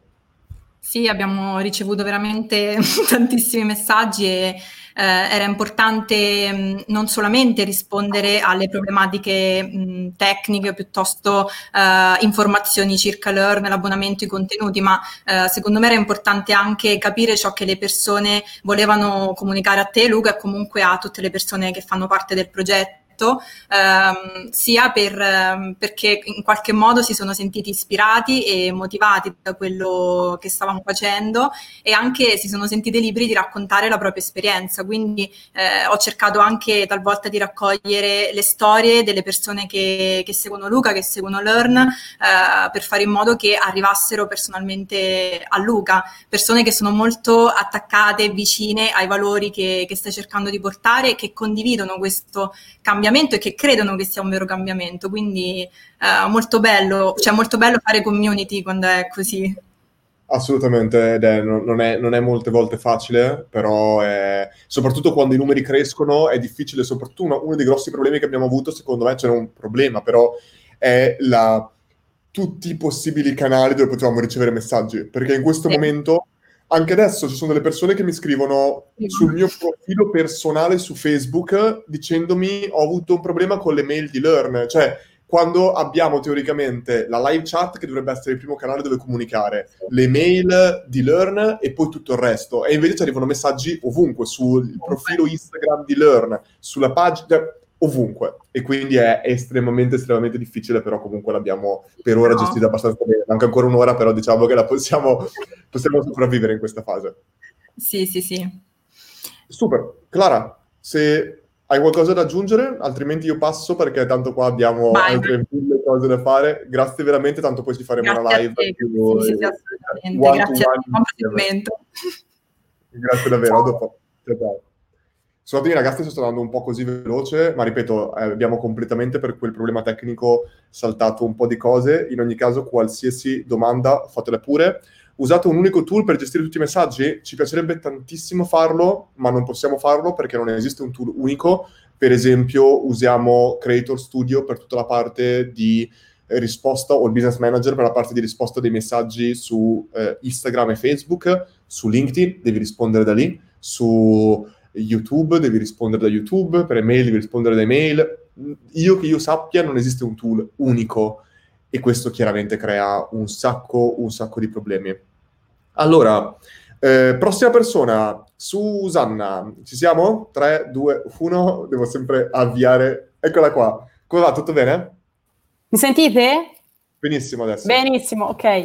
Tutto bene, non dire mai più che c'è la, di andare in live chat perché mi hanno inabissato. Ti hanno, ti hanno, distrutto? Sì, mi hanno devastato, sì. Comunque tutto bene. Allora, e... Ehm, come ho conosciuto Susanna, faccio una premessa velocissima. Vai, vai, vai, vai, A me fa, ho conosciuto poche persone nella mia vita, pochissime, di persone che se, se ti arriva, arrivano e tu non hai bisogno di chiedere, arrivano loro a chiederti, non, non, non ti chiedono neanche, ti dicono io faccio, faccio qualcosa per te, dimmi che cosa, ma io so che ti posso supportare. E Susanna, quando io ho conosciuto veramente poche persone, ma queste persone sono sempre andate super avanti nella vita e a me ha fatto veramente tantissimo piacere quello che ha fatto lei, perché lei è proprio arrivata da me. Lei, è, io l'avevo già conosciuta al meetup di Firenze di veramente tanti anni fa due anni o, fa. O uno, o uno due, sì. E tu sei arrivata da me, mi ricordo, e mi hai fatto delle domande super tecniche su e-commerce e altre cose, e mi sono detto, ma di solito non mi arrivano queste domande né da donne né da uomini, proprio domande veramente tecniche. Mi sono detto, mi piace la sua attitudine, proveremo a collaborare per altre cose. Non avevo mai avuto bisogno di altre cose, però mi era rimasto impressa quella cosa e quando ho dovuto scegliere dei beta tester ho detto, lei è una persona che non so perché, ma a pelle mi, posso, mi posso fidare. È entrata come beta tester, mentre altri beta tester sono poi usciti chiaramente, ma hanno partiamo dal presupposto che i beta tester hanno fatto un... è incredibile la passione che ci mettevano, persone che erano rimaste alzate fino alle 2 di mattina per scrivermi ogni singolo cambiamento, quindi l'ho apprezzato tantissimo. Ma oltre questo, Susanna è proprio rimasta dicendomi voglio fare qualcosa di più, che cosa posso fare? E io in quel momento lì c'era, era il primo giorno che era scoppiato tutto. C'erano mille problemi, c'era Davide e eh, Clara che stavano rispondendo in privato, ho detto mi servirebbe un'altra persona che mi possa supportare nella parte di rispondere in privato e Susanna non ha semplicemente detto sì, vi posso dare una mano per il 2%, è entrata a gamba tesa e ha fatto veramente un lavoro incredibile. Sì, è tipo una settimana che sono H24 a tutte le ore in live chat. Eh, però devo dire, guarda... rossa o sbaglio? L'ho visto adesso. No, ma c'è una luce strana, non lo so, ah, luce, okay. non sono abituata alle live. Eh, però devo dire, tanta bella gente, cioè nel senso stare proprio a contatto con, eh, con le persone, cioè veramente tanti, tanti, bella gente davvero. Sì, infatti la, una, una, delle caratteristiche principali, secondo me, delle persone con cui collaboro è il fatto che siano persone che abbiano dei valori precisi, che poi anche la parola valori trova il tempo che trova, ma siano persone comunque che abbiano un certo attitudine e che se non collaborassero con me non collaborerebbero probabilmente in dei progetti dove io non collaborerei. Non so se sì, è chiaro. Sì, sì ma è, infatti, guarda, si rispecchia tanto, si rispecchia tanto proprio nella gente eh, proprio nel rapporto one to one. Cioè, considera in, in, live chat c'è, non lo so, 600 messaggi, cioè, eppure sono tutte persone veramente eh, gentili, tutto veramente. E, e, e, poi abbiamo avuto anche varie, anche, una, anche ora, poco, fa, no, poco, poco fa ero in live chat e eh, c'è il checkout intasato e fai conto che non gli si carica il, um, il, il, il checkout di, di PayPal, no? E, e, praticamente a far cambiare browser, gli ho fatto cambiare telefono, browser, tutto, però alla fine ci si fa, eh? si arriva sempre al dunque. tutto. Ce la, facciamo, ce la facciamo per forza perché sì, però ci sono veramente delle, delle, volte dove c'erano veramente 16, vedevo delle thread di 16 risposte che, sì. che automaticamente dovevate, uno doveva rispondere e quindi avete veramente supportato sì, un sacco questa cosa. Che poi non so mai se la live chat non veniva vista perché l'avevo messa anche lì col background nero oppure semplicemente no, veni- perché... Veniva vista, veniva, veniva vista. Dicono che si può usare Shift per gestire tutto come Unica App. Non lo so, non la conosco la, la, useremo. Però detto questo, un'altra cosa che ho super apprezzato è il fatto che anche live, in, non in live, nel nostro chat di WhatsApp, un sacco di volte quando parlavamo, Susanna non si, cioè il background di Susanna non è live chat, cioè lei è tecnica e lo sapevo. Infatti, un sacco di volte lei riusciva a leggere le richieste degli utenti e trasformarle in cose operative. Una cosa che subito ci ha detto è degli utenti stanno chiedendo di poter regalare tutto questo, mm. facciamo qualche cosa per questo? E, e, in un secondo siamo riusciti con Omar e chiaramente col feedback di Susanna eccetera a implementare la parte di gift che controlleremo alla fine ma l'ultima volta che avevamo visto avevano portato un 5% sul totale ma se consideravamo il fatto che l'avevamo aperto negli ultimi due giorni corrispondevano a un 10-15% del totale. Quindi teoricamente una cosa estremamente positiva che ha portato un ottimo risultato secondo me. Sì sì assolutamente assolutamente Comunque questa esperienza di live chat mi mancava, ho fatto anche questa adesso. Guarda, io quando ero Rocket Internet in Australia passavo delle notti a fare customer care, anche se non era assolutamente il mio lavoro, perché quando sei in una startup devi essere pronto a fare tutto Certo. e tu non hai mai detto una volta ma io non ho voglia, mai una volta Ma non è, nella- non è la mia indole. No, ma sono le cose proprio che apprezzo perché tanto alla fine, anche visto, anch'io a volte ho fatto live chat, tutti l'abbiamo fatto, però è la cosa che fa la differenza, soprattutto in questa fase di business e quindi sono sicuro che riusciremo a collaborare in altre cose Certo. 100% subito dopo. Certo. Niente, se non Vabbè. hai altro da raccontare passiamo a una prossima persona. Tanto Vai, vai, vai, passa. Grazie Ciao. davvero. Ciao. A dopo. Ciao ciao. Allora, abbiamo fatto una corsa. Iari, chiamo, chiamo la persona direttamente, poi vediamo un attimo che cosa dice. Ha attivato la webcam, eccolo qua. Iari, Ciao Luca. allora, scusami se ti abbiamo tenuto attaccato, ti ho visto che era praticamente un'ora che eri qua attaccato, Ah, però non... bravo, guarda. Sì, tanto tu notturno te lo fai sempre, visto che l'ultima volta abbiamo fatto una live che andava dalle 10 alle 11, è durata 11, 11 e mezza. Alle 11? Abbiamo detto, eh, teniamola sempre... Ah, perché era Instagram che durava al massimo un'ora, è vero? Sì. Tra l'altro, stavo... oh, due domande. La prima, una- due cose- la prima ho detto, cazzo, ma vorrei avere anch'io un team che parla così di me. E non so, Andrea, cosa, cosa direbbe di me in- non in mia presenza. e, e la seconda ho detto, ma io perché sono in questa live? Hanno collaborato tutti con hanno fatto tutti qualcosa e non c'entro niente. Tu sei qua perché è, è bello perché intanto perché suo padre mi segue sempre, magari suo padre in questo momento sta guardando anche la live e lo possiamo Sì, salutare. E c'è anche lui che fa la notturna. No, però è bello perché Iari un sacco di volte siamo finiti poi alla fine a fare dei cene insieme, pranzi insieme. Io gli davo dei suggerimenti, lui mi dava dei suggerimenti. In realtà Iari non gli ho detto il progetto fino a quando l'ha scoperto con tutti gli altri. Però in generale Iari è una persona con cui mi piace molto confrontarmi e avere la sua opinione sulle cose perché penso che ancora una volta Iari prima, Iari ha proprio, è bello perché ti parlo sempre in terza persona con te quando sei qua con me, però nel senso anche lui ha questa indole che non potrebbe fare tante cose per aumentare il tasso di conversione, ma non lo fa per non, come dire, superare un certo confine, che secondo me c'è un confine che non bisognerebbe superare, anche se chiaramente potrebbe nel breve periodo portarci ottimi risultati, però nel lungo Specialmente nel nostro settore sarebbe molto più facile fare leva Tanto. su certe tematiche, mettiamola così, e anche con le, con le competenze che forse abbiamo, eh, diciamo che si potrebbe Però tu facile. pensi di non aver avuto un contributo, ma l'intera cosa del manifesto, non del manifesto, scusami, del- della, mh, della guida. guida.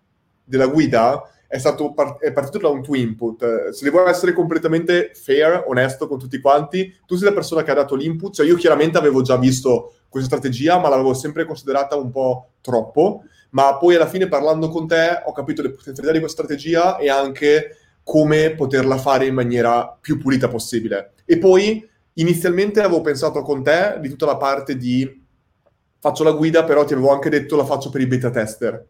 Ma poi eh, con Veronica invece nella conversazione abbiamo detto ma se la facciamo solo per i beta tester è brutto dare accesso soltanto a 20-30 persone e invece non dare qualcosa a tutti gli altri. Con Veronica, Veronica mi ha proprio detto devi creare qualche cosa da dare a queste persone. E io da lì mi sono buttato e nel giro di una notte e mezza giornata ho creato 9000 parole di guida e siamo riusciti a tirare fuori quello. Però nel senso, una cosa che è bella secondo me è che sempre dalla conversazione vengono fuori le idee. Molte volte le persone pensano che deve essere una... un- le migliori idee vengono fuori tipo eureka, ma molte volte è una conversazione continua, avere punti di vista diversi da altre persone che ti cambia tutto, secondo me.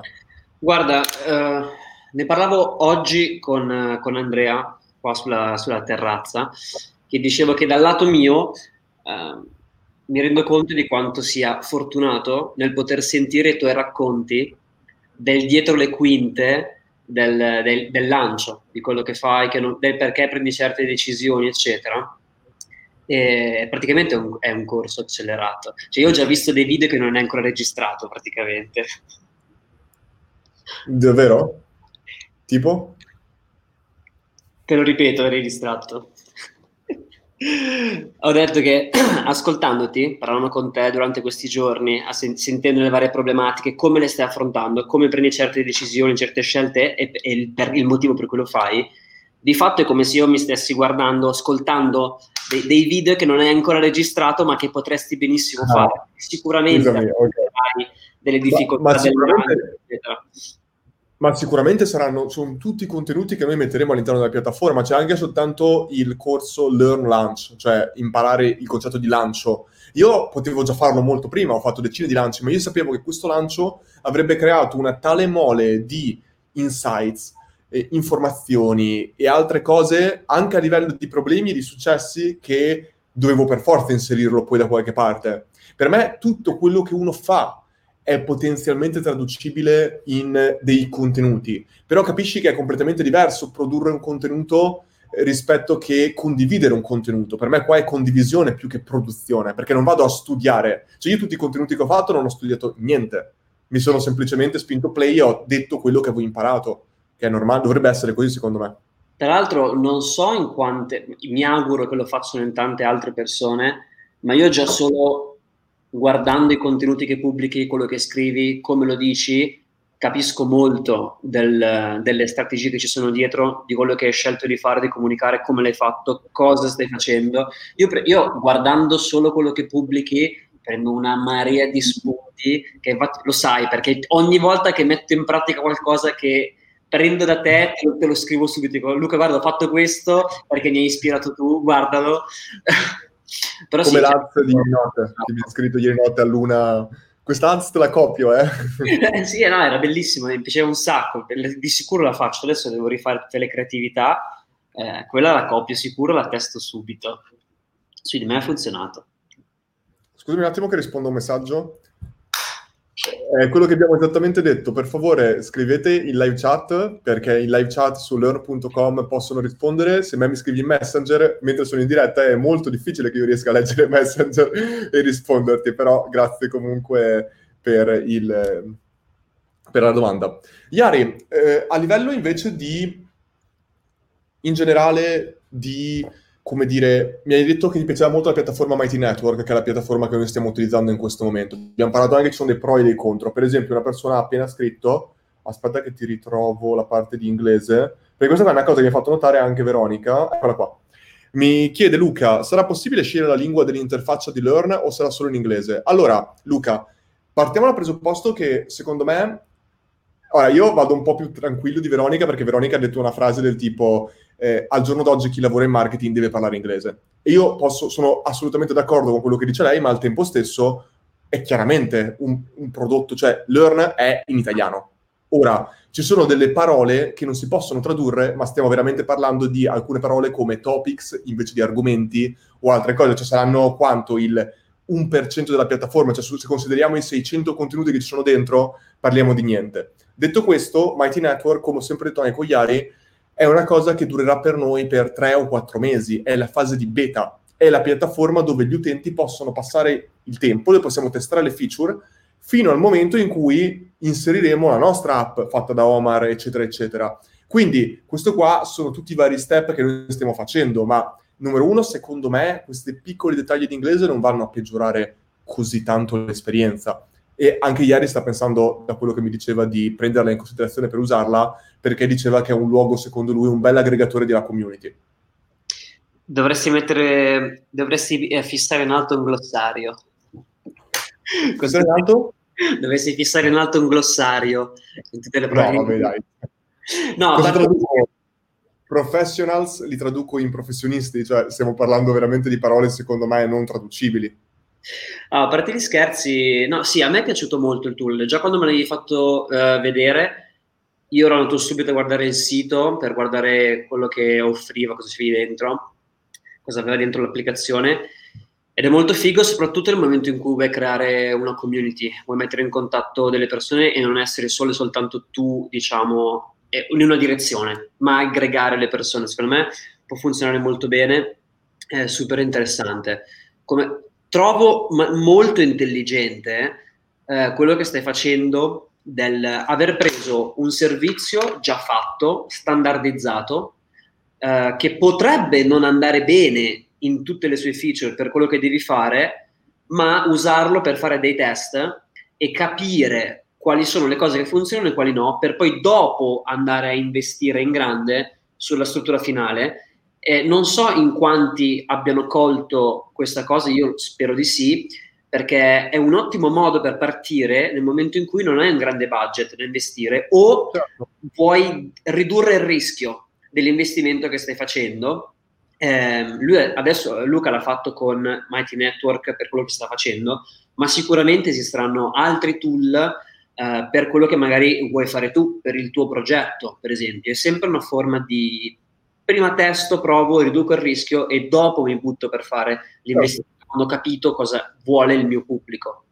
Perché pensiamo un attimo alle feature che Mighty Network ti mette a disposizione. Cioè, per esempio, il fatto già che tu parti con un'app che è praticamente tua perché prende il possesso teoricamente, già lì hai un'app, hai un sito della piattaforma. Dentro la piattaforma hai potenzialmente tutta la parte di corsi come potrebbe avere New Kajabi, ma in più hai tutta la parte di community come gruppi, chat private, chat one-to-one tra gli utenti, professioni e aggregazione di professioni. Poi ci sono un sacco di feature che non ho ancora abilitato perché le voglio testare piano piano, ma c'è anche tutta la parte di eh, location, dove tu, ge- geolocation, dove tu teoricamente puoi mettere la tua, la tua città dove vivi e ti fa vedere quali sono gli utenti dentro la piattaforma che vivono nella tua stessa città. Cioè ce ne sono tantissime. Ma se io avessi dovuto prendere e dire in tre mesi dobbiamo fare tutte queste cose, era impossibile, super costoso e magari tiravi fuori delle feature che in realtà l'utente una volta che la prova dice ma in realtà questo qua non è il 20% che mi dà l'80% del risultato.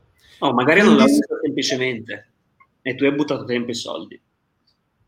Assolutamente, per me è uno degli errori principali. Mi chiedono chi mi ha gestito Mighty Network, non, non so cosa voglia dire gestito perché Mighty Network è una piattaforma che come potrebbe essere New Kajabi, dove tu ti iscrivi, hai la tua area membri che tu puoi customizzare come ti pare e paghi una fee mensile. Quindi io semplicemente ho fatto direttamente questo.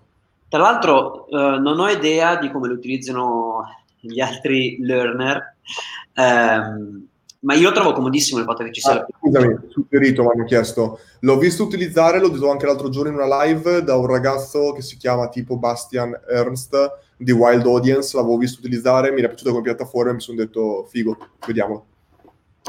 Scusa, Eh, Gianni. eh, dicevo che secondo me è comodissimo il fatto di avere un'applicazione perché appunto hai un accesso, ormai il, il telefonino ce l'abbiamo sempre in tasca, è molto più facile avere il telefonino sotto mano che il computer.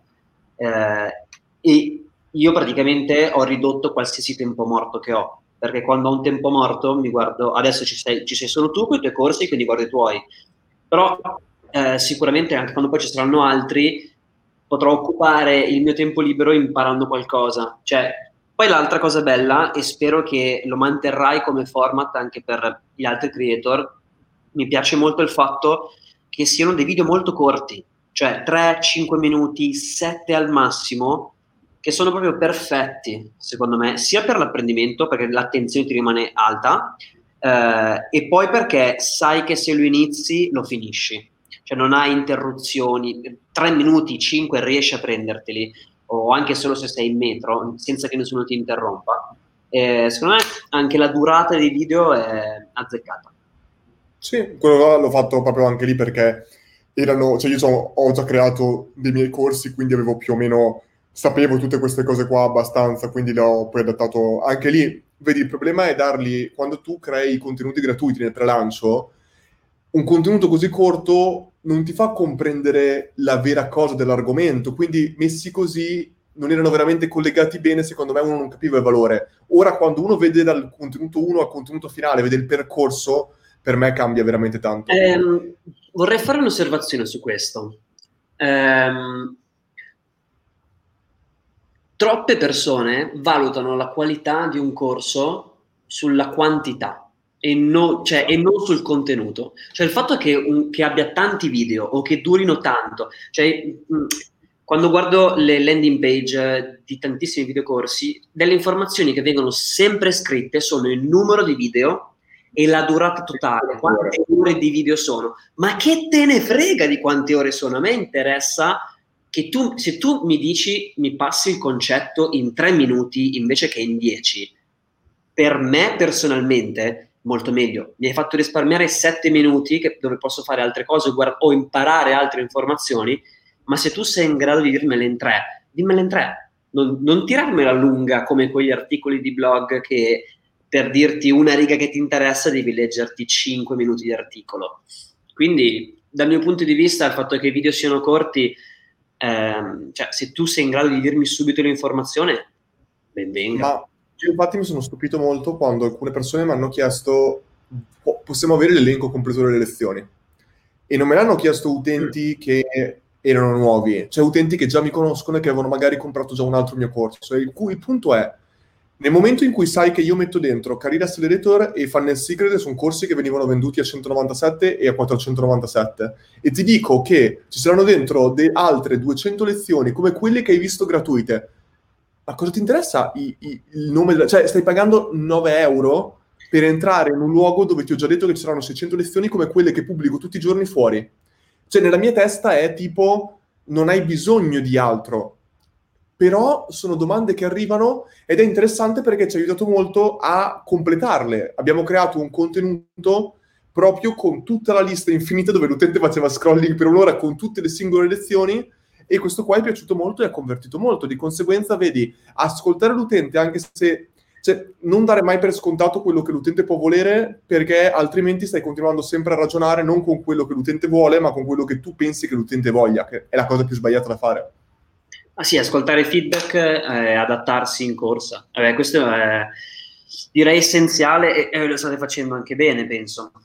Cioè, vedo, e, e lo continuerete, a fare nei prossimi tre mesi.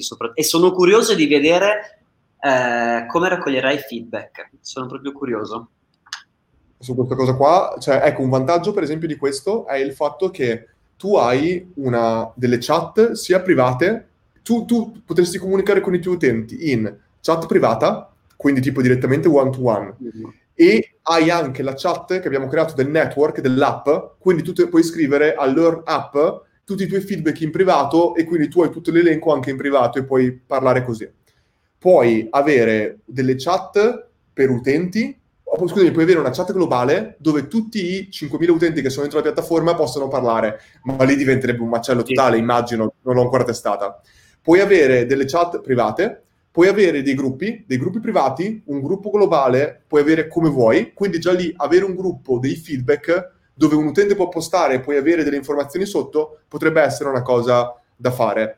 Puoi avere quattro tipologie di live diverse live dentro la piattaforma embeddando un tool esterno, tipo Vimeo, tipo YouTube, eccetera. Live... Scusa? Eh, mi dicevi Zoom l'altra volta, forse. Sì, anche Zoom.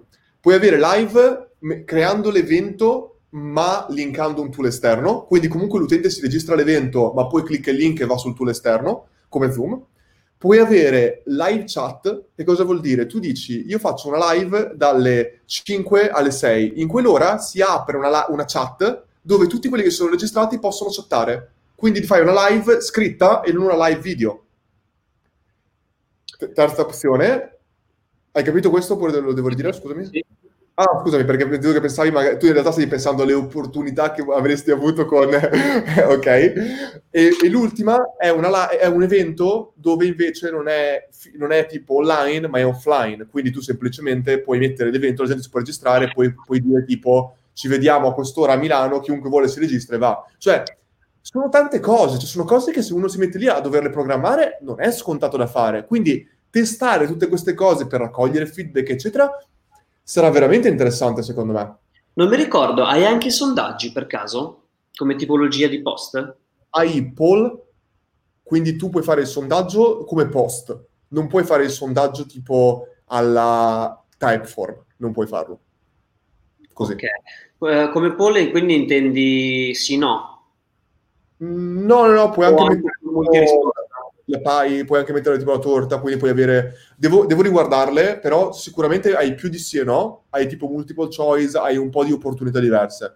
Beh, non, direi eh... che è un ottimo, un ottimo, strumento per raccogliere il feedback degli utenti e decidere anche poi cosa fare. Cioè, le uniche due cose diretto. che secondo me sono state migliorabili sono il fatto che tu non puoi caricare i video direttamente dentro la piattaforma, ma devi embeddare tool esterni. Ma mm. questo vuol dire tipo prendi Vimeo, lo metti direttamente dentro o YouTube, cioè hai un sacco di tool che puoi usare, il primo. E secondo... Sarebbero morti se no. A tenere in pancia tutti quei, quei video.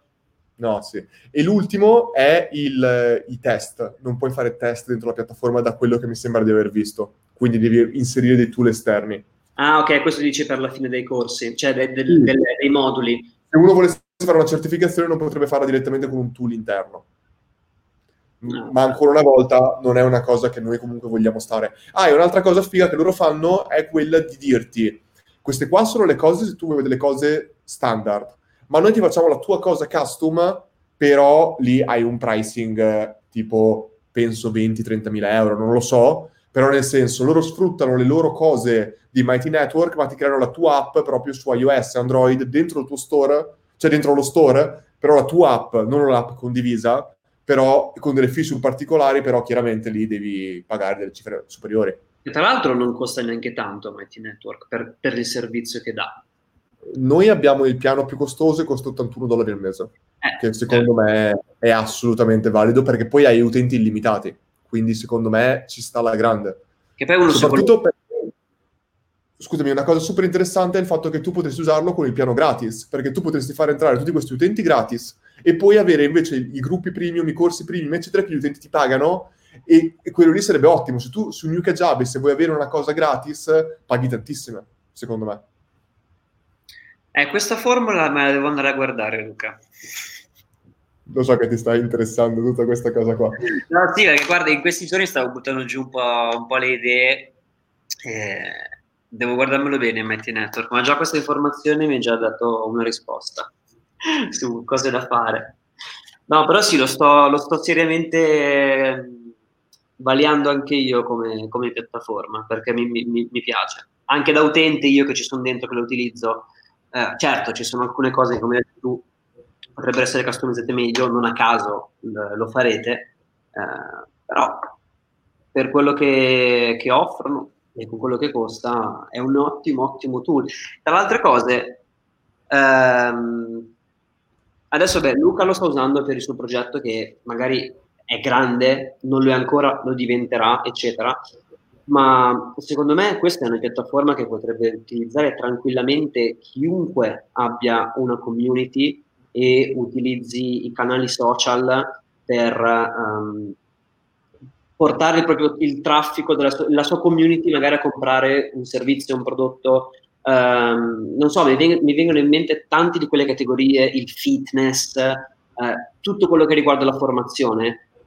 Questo è un tool che costa veramente poco e secondo me potrebbe dare veramente tanto anche a chi ha un progetto che non, non fa milioni, centinaia di migliaia di euro, ma anche se sono su scala più piccola, però potrebbe differenziare tantissimo dai propri concorrenti.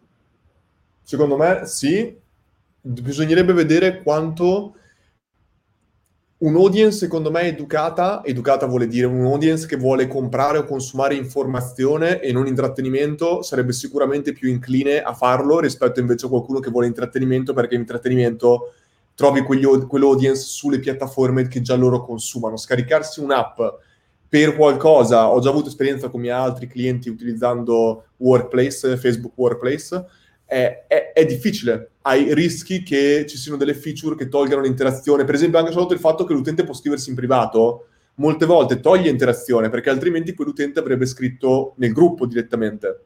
Quindi uno, secondo me, deve modellare esattamente che cosa vuole ottenere da una piattaforma e come prendere la piattaforma Beh, a meno che non attivi il, il gruppo, il, il wall dove tutti possono scrivere. E a quel punto hai anche il tuo gruppo privato dentro. Sì, beh, possono scrivere se hai migliaia di utenti, come lo gestisci? Cioè, no, no, come no, no, no, no, non parlo nel tuo caso, eh, parlo magari di qualcuno che ha un volume più piccolo, che però comunque, Ah, certo. cioè, anzi, fai ancora più community tra, tra le persone. Me, per un parlato. mastermind potenzialmente perfetto, cioè un mastermind è incredibile, ma poi proprio anche diversi livelli, cioè io proprio l'ho visto utilizzare in altri modi, tu veramente puoi avere il luogo comune per tutti, poi hai dei gruppi privati segreti che inviti l'utente soltanto se effettua un acquisto o se fa una determinata azione, cioè puoi fare tante tante cose. È chiaro che se vuoi avere un business, secondo me, sca- Un'altra cosa molto interessante, scusami, è il fatto del focus, cioè se il tuo focus non è la community e il tuo business non è la community, ma è qualcosa che, che può amplificare il tuo business principale, allora ha senso avercelo lì. Cioè, molte aziende starebbero lì magari a creare miliardi di cose. Pensiamo a Amazon. Amazon, il suo business non è avere una community, non è avere un forum. Quindi che cosa hanno fatto? Hanno aperto il forum soltanto per, quelli, per i sellers, per quelli che vendono, e se mi ricordo bene il forum di Amazon, adesso non mi ricordo come si chiama, ma è un tool che eh, è un tool, insomma, non custom, un tool che tu ti iscrivi e ce l'hai e lo embeddi nel tuo sito e basta. Amazon ha i programmatori potenzialmente migliori al mondo, cioè loro se avessero voluto l'avrebbero fatto, ma non è il loro focus e loro si appoggiano su un'altra cosa. E, e, niente ci vieta a noi di continuare a usare Mighty Network anche dopo che siamo usciti dalla beta per determinate funzioni. Partiamo per, per esempio se il nostro focus della beta è avere un'app dove tu puoi consumare i contenuti, magari la parte di community la continuiamo a fare su Mighty Network per un determinato periodo e poi decidiamo dove metterla. Cioè, ci sono mille cose che si possono fare, ma è importante pensarci. No, eh, mi ha fatto sorridere perché, detto di Amazon, dei programmatori, pensavo alle risposte che da Instagram ogni tanto mi faceva ridere. Perché gli avevano chiesto tipo perché non aveva ancora pubblicato l'applicazione per iPad, una cosa del genere, e aveva risposto. Spero che Veronica non stia ascoltando. e, e avevano risposto. Se vuoi qua con noi, Veronica, 3, 2, 1. Eccola qua. Ciao, parlare, parlare ciao di... Didi, Iari, ciao. Posso continuare? Mi se dico cavolate.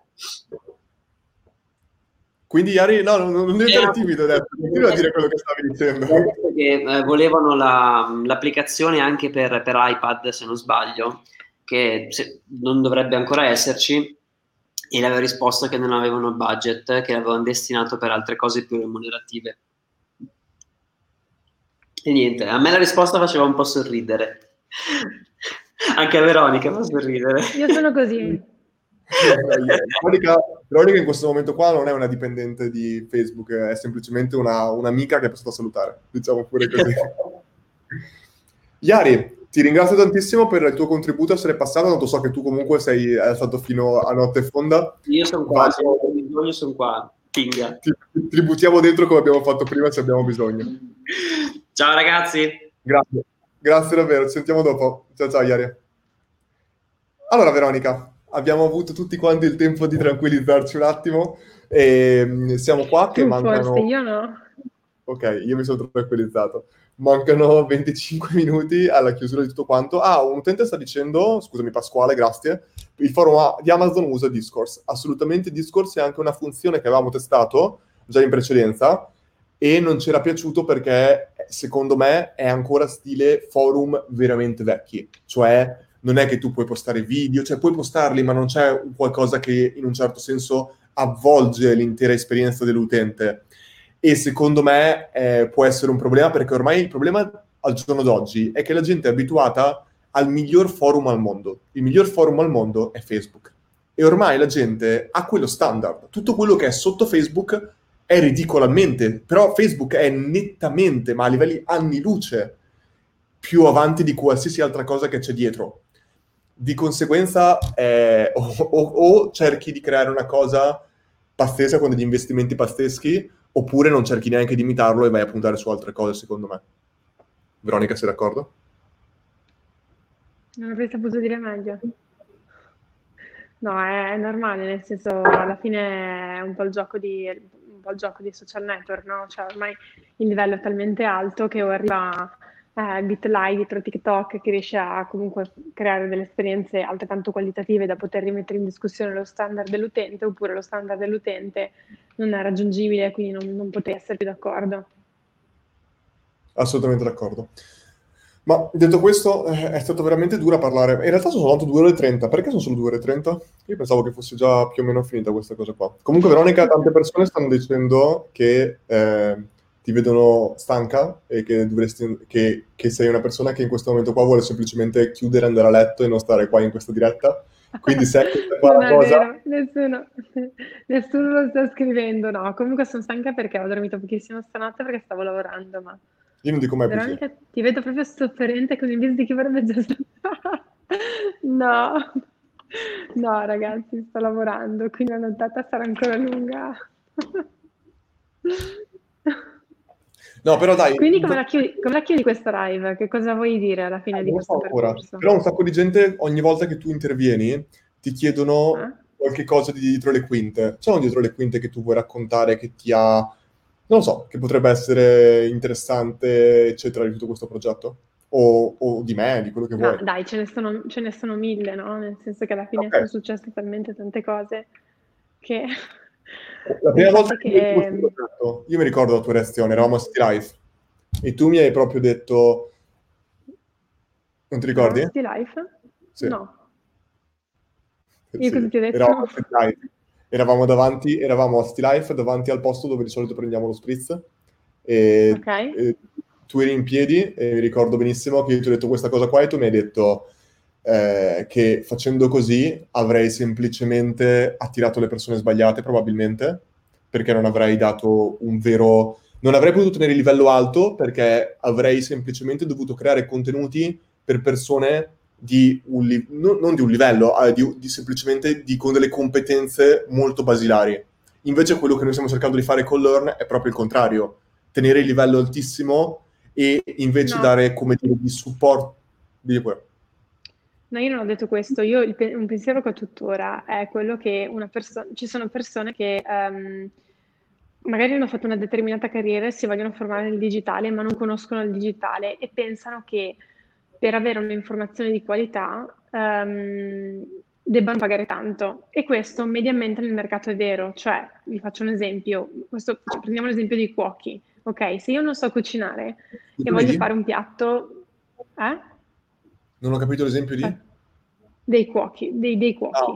Ca- Cambio settore, ok? Io non so cucinare e voglio fare un piatto particolarmente buono. Cosa faccio se non cucinare? Molte persone vanno in un, in un supermercato e prendono degli ingredienti molto costosi perché pensano che in questo modo, in qualche modo, qualcosa di buono riusciranno. Eh, lo stesso magari fanno le persone che, non lo so, vogliono per forza prendersi un paio di scarpe super fighe e pensano che pagandole tanto avranno le scarpe super fighe, perché pa- per magari per trovare delle scarpe altamente qualitative, alla moda, eccetera, eccetera, eccetera, a un prezzo giusto devi, devi conoscere quel settore, come per cucinare un piatto pazzesco con- partendo dagli ingredienti base magari più poveri, devi essere più bravo in cucina, eccetera. Quindi per me era la- lo stesso ragionamento, cioè magari ci sono delle persone che vogliono formarsi nel digitale per, per te sarebbero target, ma queste persone non hanno ancora capito che possono trovare un'informazione ad un prezzo diverso da quello super high level ehm, e quindi magari potrebbero andare online e dire ok, questo, co- questo corso costa 25 volte tanto, sicuramente sarà più qualitativo. La tua sfida nello spiegare come all'interno di un prezzo di questo tipo ci siano contenuti qualitativi è abbastanza ardua. Questo è il mio ragionamento. Hai detto che è stata ardua o che è ardua? Perché per me è, è ancora super ardua. Assolutamente, assolutamente, però sinceramente per come l'hai approcciata penso che, che anche la modalità di comunicazione sia quella giusta. Sì, ti ricordi che io ti ho sempre detto Fai- che era fai- fondamentale... Dimmi scusa? Poi è vero che quando comunque io ti racconto qualcosa o tu mi racconti un'idea, comunque cerchiamo sempre di darci un punto di vista che non sia ah, figata, sarà il progetto della vita, nel senso questa cosa qui te la dire, te la possono dire un sacco di persone, quindi se non cerchiamo di far vedere mh, anche le- quelle che possono essere le difficoltà o comunque i lati della medaglia meno eh, piacevoli, mh, cioè tanto vale che ci autocelebriamo, no? Assolutamente. Infatti io mi ricordo che ti dissi che la- questa qua sono d'accordissimo che è una, se non la sfida più grande, e ti ho sempre detto che abbiamo investito fin da subito sulla parte tecnologica e di design proprio per essere in grado di dire quello che troverai dentro è di qualità come quello che, trovi, come quello che vedi fuori. Perché se non cerchi di fare questo, chiaramente con ce- determinati minimi standard, è chiaro che non siamo ancora al livello di qualità, anche soprattutto di video, eccetera, che vogliamo raggiungere. Però comunque secondo me è stato un punto di partenza più alto rispetto al resto del mercato. Cioè, quando sei abituato a vedere corsi al giorno d'oggi, molte volte vedi delle landing page che sono praticamente, non lo so, che sono fatte molto male a livello di design, che semplicemente cercano di convertire. Mm. Noi abbiamo cercato anche a livello di pulsanti, a livello di altre cose, di non fare tutto questo.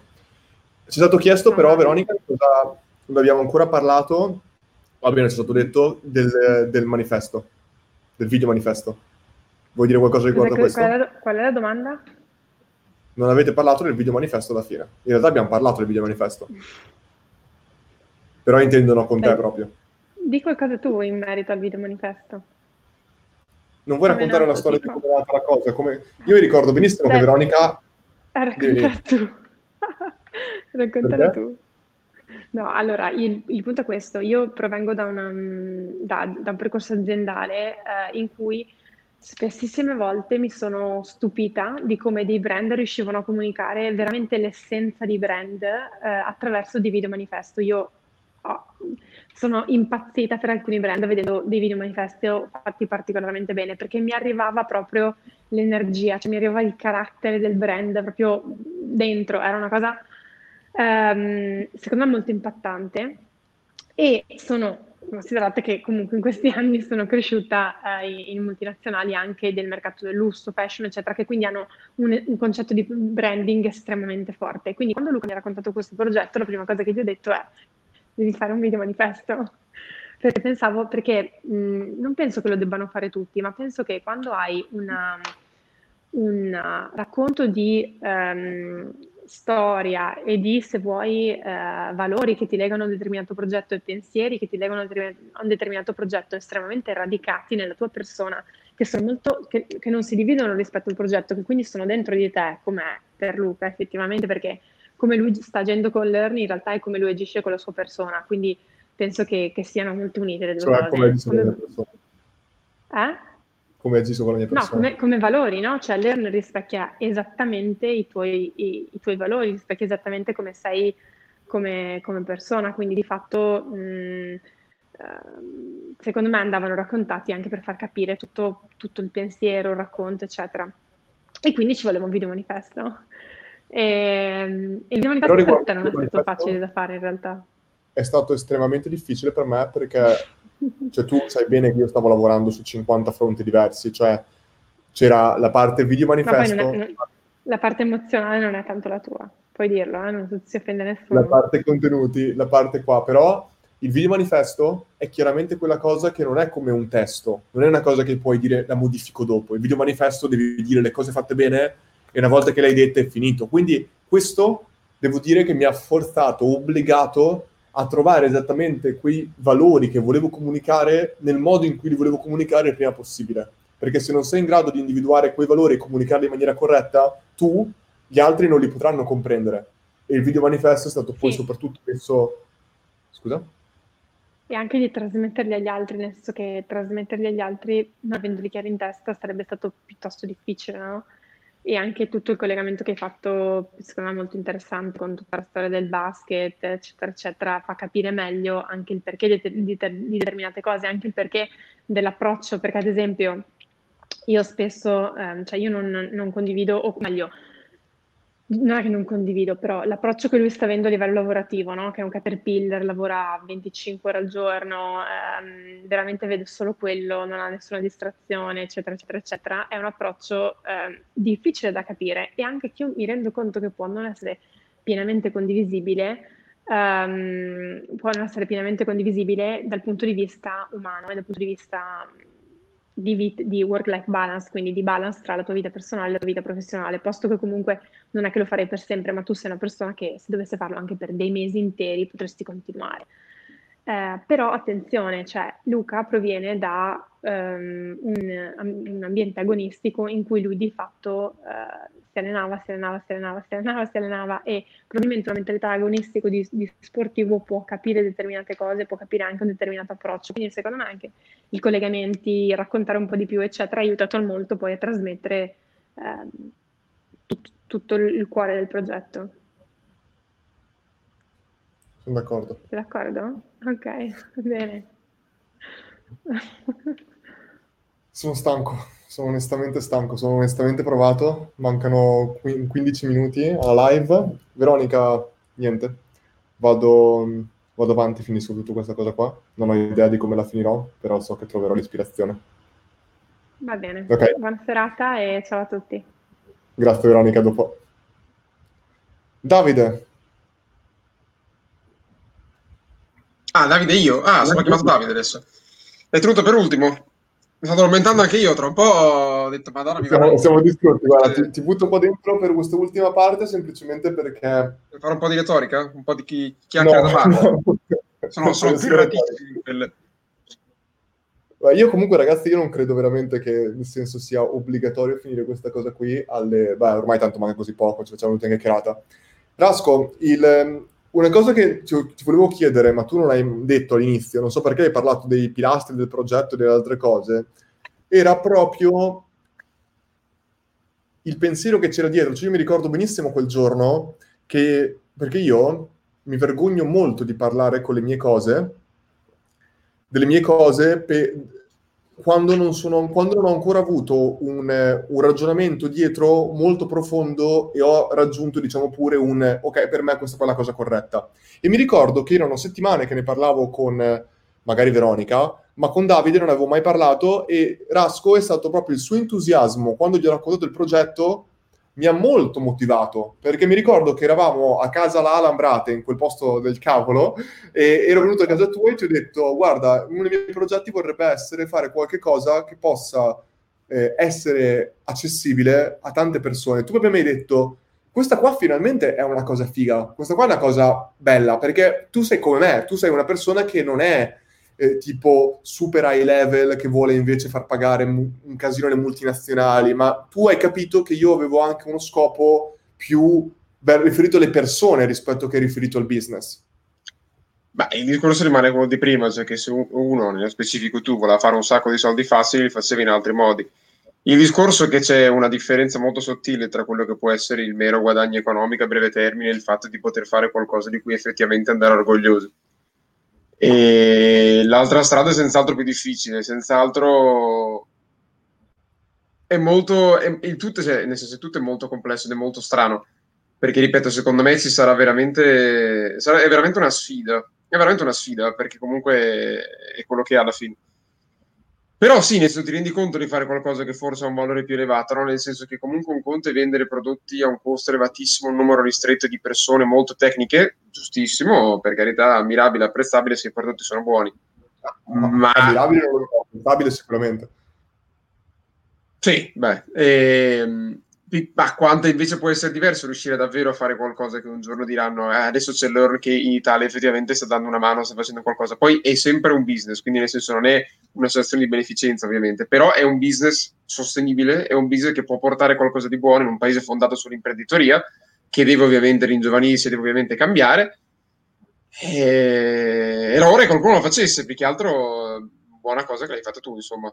Ma io una cosa molto importante è stata anche io proprio me, i mesi prima, dove io pensavo ai progetti e alle varie cose.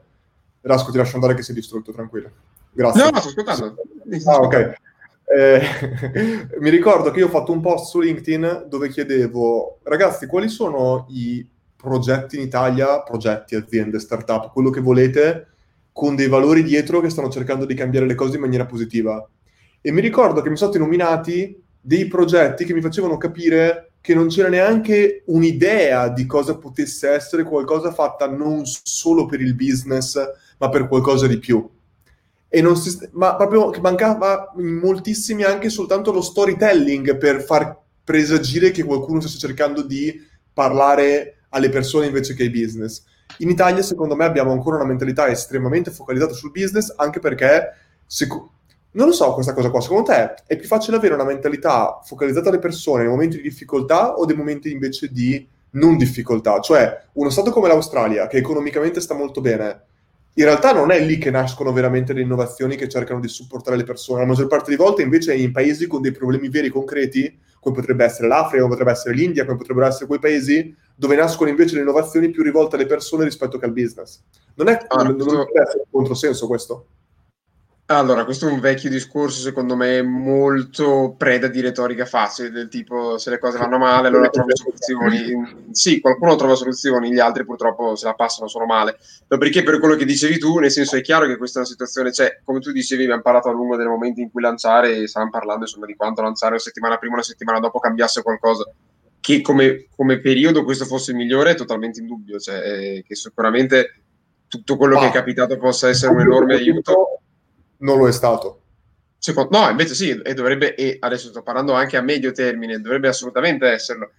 Il discorso, lo ripeto per ben la terza volta questa sera, è che la cosa più difficile sarà andare a parlare con quella gente. Io, come ho detto, il mio sogno è farti, farti arrivare a otto e mezzo, farti acquistare della Gruber e lì parli con il, quel tipo d'Italia che adesso proprio neanche, neanche ti, ti, ti, pensa di striscio ed è lì il gioco vero, cioè quindi è una cosa che cioè, domani, questo sarà finito, grazie a Dio, perché se vedo la tua faccia un'altra volta nel feed, guardami, non ce la faccio. E quando apro i social non ce la posso veramente fare. E, ehm, e lì poi dopo bisogna... Eh?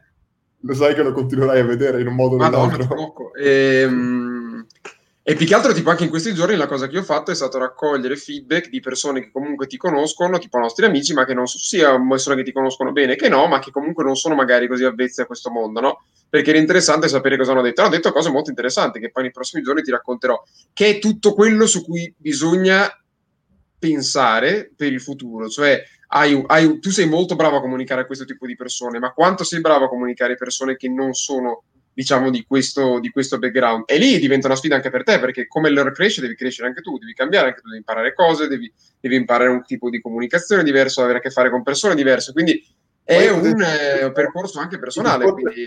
Io se volessi comunicare con un altro tipo di persone ci metterei 5 secondi, nel senso è, secondo me è molto più facile parlare con un certo tipo di persone nel momento in cui, beh, nel senso, Lasco, se io voglio domani crescere su YouTube, io mi metto semplicemente a fare video. Stai sempre su... parlando di canali simili, però, secondo me. Tu, ogni volta che tu parli di canali che cioè, sono sempre eh, all'interno di un macro contenuto. Allora, è una cosa macchia d'olio. Io in questo momento qua c'è una comunicazione molto ristretta delle poche persone. Non è che sì. puoi passare dal da punto 1 al punto 5. No, certo, è un processo molto lungo. Però è un processo graduale. Se io volessi arrivare al punto 3 o 4, mi basterebbe mettermi lì a fare i video su YouTube sul i 10 segreti per il successo, come diventare un imprenditore in, in quattro facili mosse. Lì è la vera è sfida. Vero, perché così come, andare a svilire la tua comunicazione. Esatto. esatto. Eh, quella è la grande sfida. Esatto. Però si tratterà di usare anche canali che tu non hai mai usato per parlare a un audience cui tu non hai mai parlato. E queste sono sfide non da poco. Questo, questo, secondo me sarà una cosa importante perché quando si comincia a uscire magari da questo specifico settore lì sei meno ovviamente sei meno, sei meno avvezzo però sono tutte cose che si impareranno facendole però come dicono alcune persone in chat anche SkyTG24 era un esempio di canale Ehi, quello, era ottimo, quello era stato un ottimo esempio di come tu fossi uscito da quella che era la tua solita, la tua solita diciamo cluster come dite voi con questi inglesi oh, che detesto. no, vostra... questa cosa qua. Cosa cosa? Ho detto zona di comfort. Avevo detto ah, zona di comfort, altra espressione. Esatto, sì. E quello era stato un ottimo esempio di una volta in cui eri cominciato a uscire e già lì vedevi quanto eri diverso, parlavi diverso, parlavi più piano, la gestualità era diversa. Non è così immediato tutto questo, cioè non parleresti mai come stai parlando adesso. Cioè è tutta un'altra cosa, una preparazione prima, mentale, gestualità, è tutta un'altra cosa. E questo sarà un esperimento interessante perché anche tu quando diventerai la voce di una cosa che e tra qualche anno avrei appunto magari saranno dentro chissà quante persone e sarà iniziata così pensa quanto diverso sarai tu e sarà il modo in cui comunicherai ed è un modo in cui devi crescere anche tu. A me piace molto perché te sei molto giustamente anche proiettato per dove arriveremo. Io però al tempo stesso penso a il culo incredibile che ci dobbiamo ah, fare per arrivare lì. Cioè nel ah, senso ah, Mentre, ah, questo qua è la cosa da capire, mentre tutti gli altri lanci dei corsi adesso tipo fra 5 minuti chiudevano e tu eri tipo finito, spengo la live chat, a parte che non l'ho mai fatto lo stesso, e tipo ci rivediamo fra sei mesi. Qua uguale, cioè io domani, domani sera sono live dentro Learn per farti e un esempio. soprattutto c'è da contattare una marea di gente, costruire, cioè, bisogna veramente costruire un intero ecosistema. Eh, cioè, proprio anche adesso, quando, quando, coinvolgeremo altri professionisti, da spiegare di ognuno che c'è un format di video da fare, quindi ognuno di questi identificare lezioni che vogliono fare, contenuti che devono mandare, stabilire, stabilire il format, c'è da fare tutto un po' di comunicazione su ognuno di questi, identificare le persone giuste. Cioè, è, un, è una roba insomma, che ci vuole, è una cifra di lavoro. Ed è una cosa che appunto non è che adesso è finita e buonanotte e andiamo a Bali a divertirci con i soldi, ci andrei molto volentieri in questo momento, peccato non se li voli, però, però è, è tutta un'altra cosa, è un ecosistema molto diverso. Poi è una bella sfida, se non fosse una bella sfida forse non sarebbe così interessante probabilmente. Poi i soldi facili ci hanno sempre fatto schifo, quindi insomma. Eh, sì, proprio tanto. Rasco. Rasco, finisco questi ultimi minuti da solo. Va bene. Grazie. Dai, ciao Luca. Grazie per, per la... Non riesco più a parlare. Allora ragazzi, mancano 4 minuti. Allora, è incredibile dove siamo arrivati. sono, intanto è incredibile che ci siano 255 persone connesse dopo 2 ore e 52 minuti di live. Allora, devo essere onesto. Quando tutto questo è incominciato, io sapevo che avrebbe, mi avrebbe richiesto una energia fuori dal comune. Ma quando pensavo fuori dal comune, non avrei mai pensato così fuori dal comune. Cioè, l'energia che ci è voluta per arrivare in così poco tempo qui, perché il percorso per mentale ha preso molto tempo, ma il percorso esecutivo si parla veramente di tre mesi e mezzo, ma tre mesi e mezzo ai miei ritmi, tre mesi e mezzo ai ritmi del mio team, è stato veramente pesante, veramente, veramente, veramente pesante. E però è stato quello che ho sempre voluto fare, mettermi nelle condizioni di non poter fare altro che farlo. Ed è esattamente anche il titolo del post, farlo è stato un livello di esecuzione, secondo me, estremamente complesso e io penso che il 95% delle persone che abbiano visto questo, o 90, non abbia minimamente compreso il lavoro che c'era dietro a livello tecnico e a livello di, di lavoro in sé. È stato veramente tosto e io sono stato, sono tuttora estremamente orgoglioso di come tutti noi, me compreso, abbiamo reagito a tutto quello che è successo, perché veramente c'erano dei momenti in cui non avremmo mai pensato di raggiungere un determinato traguardo che abbiamo raggiunto, che abbiamo superato. E questo secondo me, eh, intanto mi chiedono se siamo arrivati a 4.000, scusami la domanda, abbiamo, siamo a 4.005, quindi assolutamente superato i 4.000 quando dovevamo arrivare a 2.005, quindi nel senso abbiamo assolutamente superato tutto quanto e secondo me è stata una prova incredibile e so benissimo che dovremo lavorare ancora tantissimo, però secondo me il, è incredibile il... È incredibile tutto questo, perché soprattutto le persone che sono live in questo momento, che stanno guardando la live in questo momento, avete assistito a qualcosa che pochissime persone mostrano. Tantissime volte delle mega mega aziende, e non sto dicendo che noi siamo già lì, cioè ragazzi, capitemi bene, io so che non abbiamo fatto niente. Questo qua è, il, è un passo verso altri 150 che ci servono per arrivare dove vorremmo arrivare, per avere l'impatto sulle persone che vogliamo portare veramente. E mentre Davide parla sempre del mega, mega, mega futuro, che è lì, però è veramente fra 5-10 anni. Io invece penso sempre passo dopo passo, con la visione che noi abbiamo ma per me parlare di quello che sarà in così tanto tempo è sbagliato perché io penso a quello che devo fare oggi, che è tanta, tanta, tanta roba ancora. E aver scelto tutto questo, questo business model, questo progetto, queste cose, vi dovrebbe far capire quanto io creda e quanto impatto io voglia realmente portare io e le persone attorno a me nelle vite di altre persone. Perché io non è che sono una persona che non ha mai riuscito a vendere un prodotto, vendere un corso, non è mai riuscito a fare soldi. E io sono stato pronto, ho anzi rinunciato a tutto questo, perché in questo momento noi stiamo parlando di poche decine di migliaia di euro, quando prima eravamo abituati a quando siamo abituati a fatturare centinaia di migliaia di euro e un lancio così avrebbe fatto questo, avrebbe fatto probabilmente mezzo milione se avessi usato un'altra tipologia di business, un'altra tipologia di formula ma è avere idea di quello che si vuole ottenere, avere una visione più ampia dei soldi e essere pronti a perdere tanto nel breve periodo per creare qualcosa che nel, nel lungo periodo avrà un impatto non solo sulle persone che stanno guardando questa live, ma sulle persone che ci circondano per davvero. Ed è questo che si sta parlando. Tante persone pensano, o molte persone dicono che le persone che vanno all'estero vanno all'estero per la strada facile, perché è più facile andare all'estero. Io non ci ho mai visto niente di facile, ma al tempo stesso io non sono, e questa magari è una cosa che mi può essere percepita nella maniera sbagliata, cercate di capire. Io non mi sono mai sentito al 100% italiano. E la ragione, ho sempre, anche se io prima di partire all'estero non sono mai veramente stato all'estero, ho sempre saputo che fuori c'era qualcosa di più e l'Italia è uno, se non il paese migliore al mondo. più bello al mondo. Ma io non sono...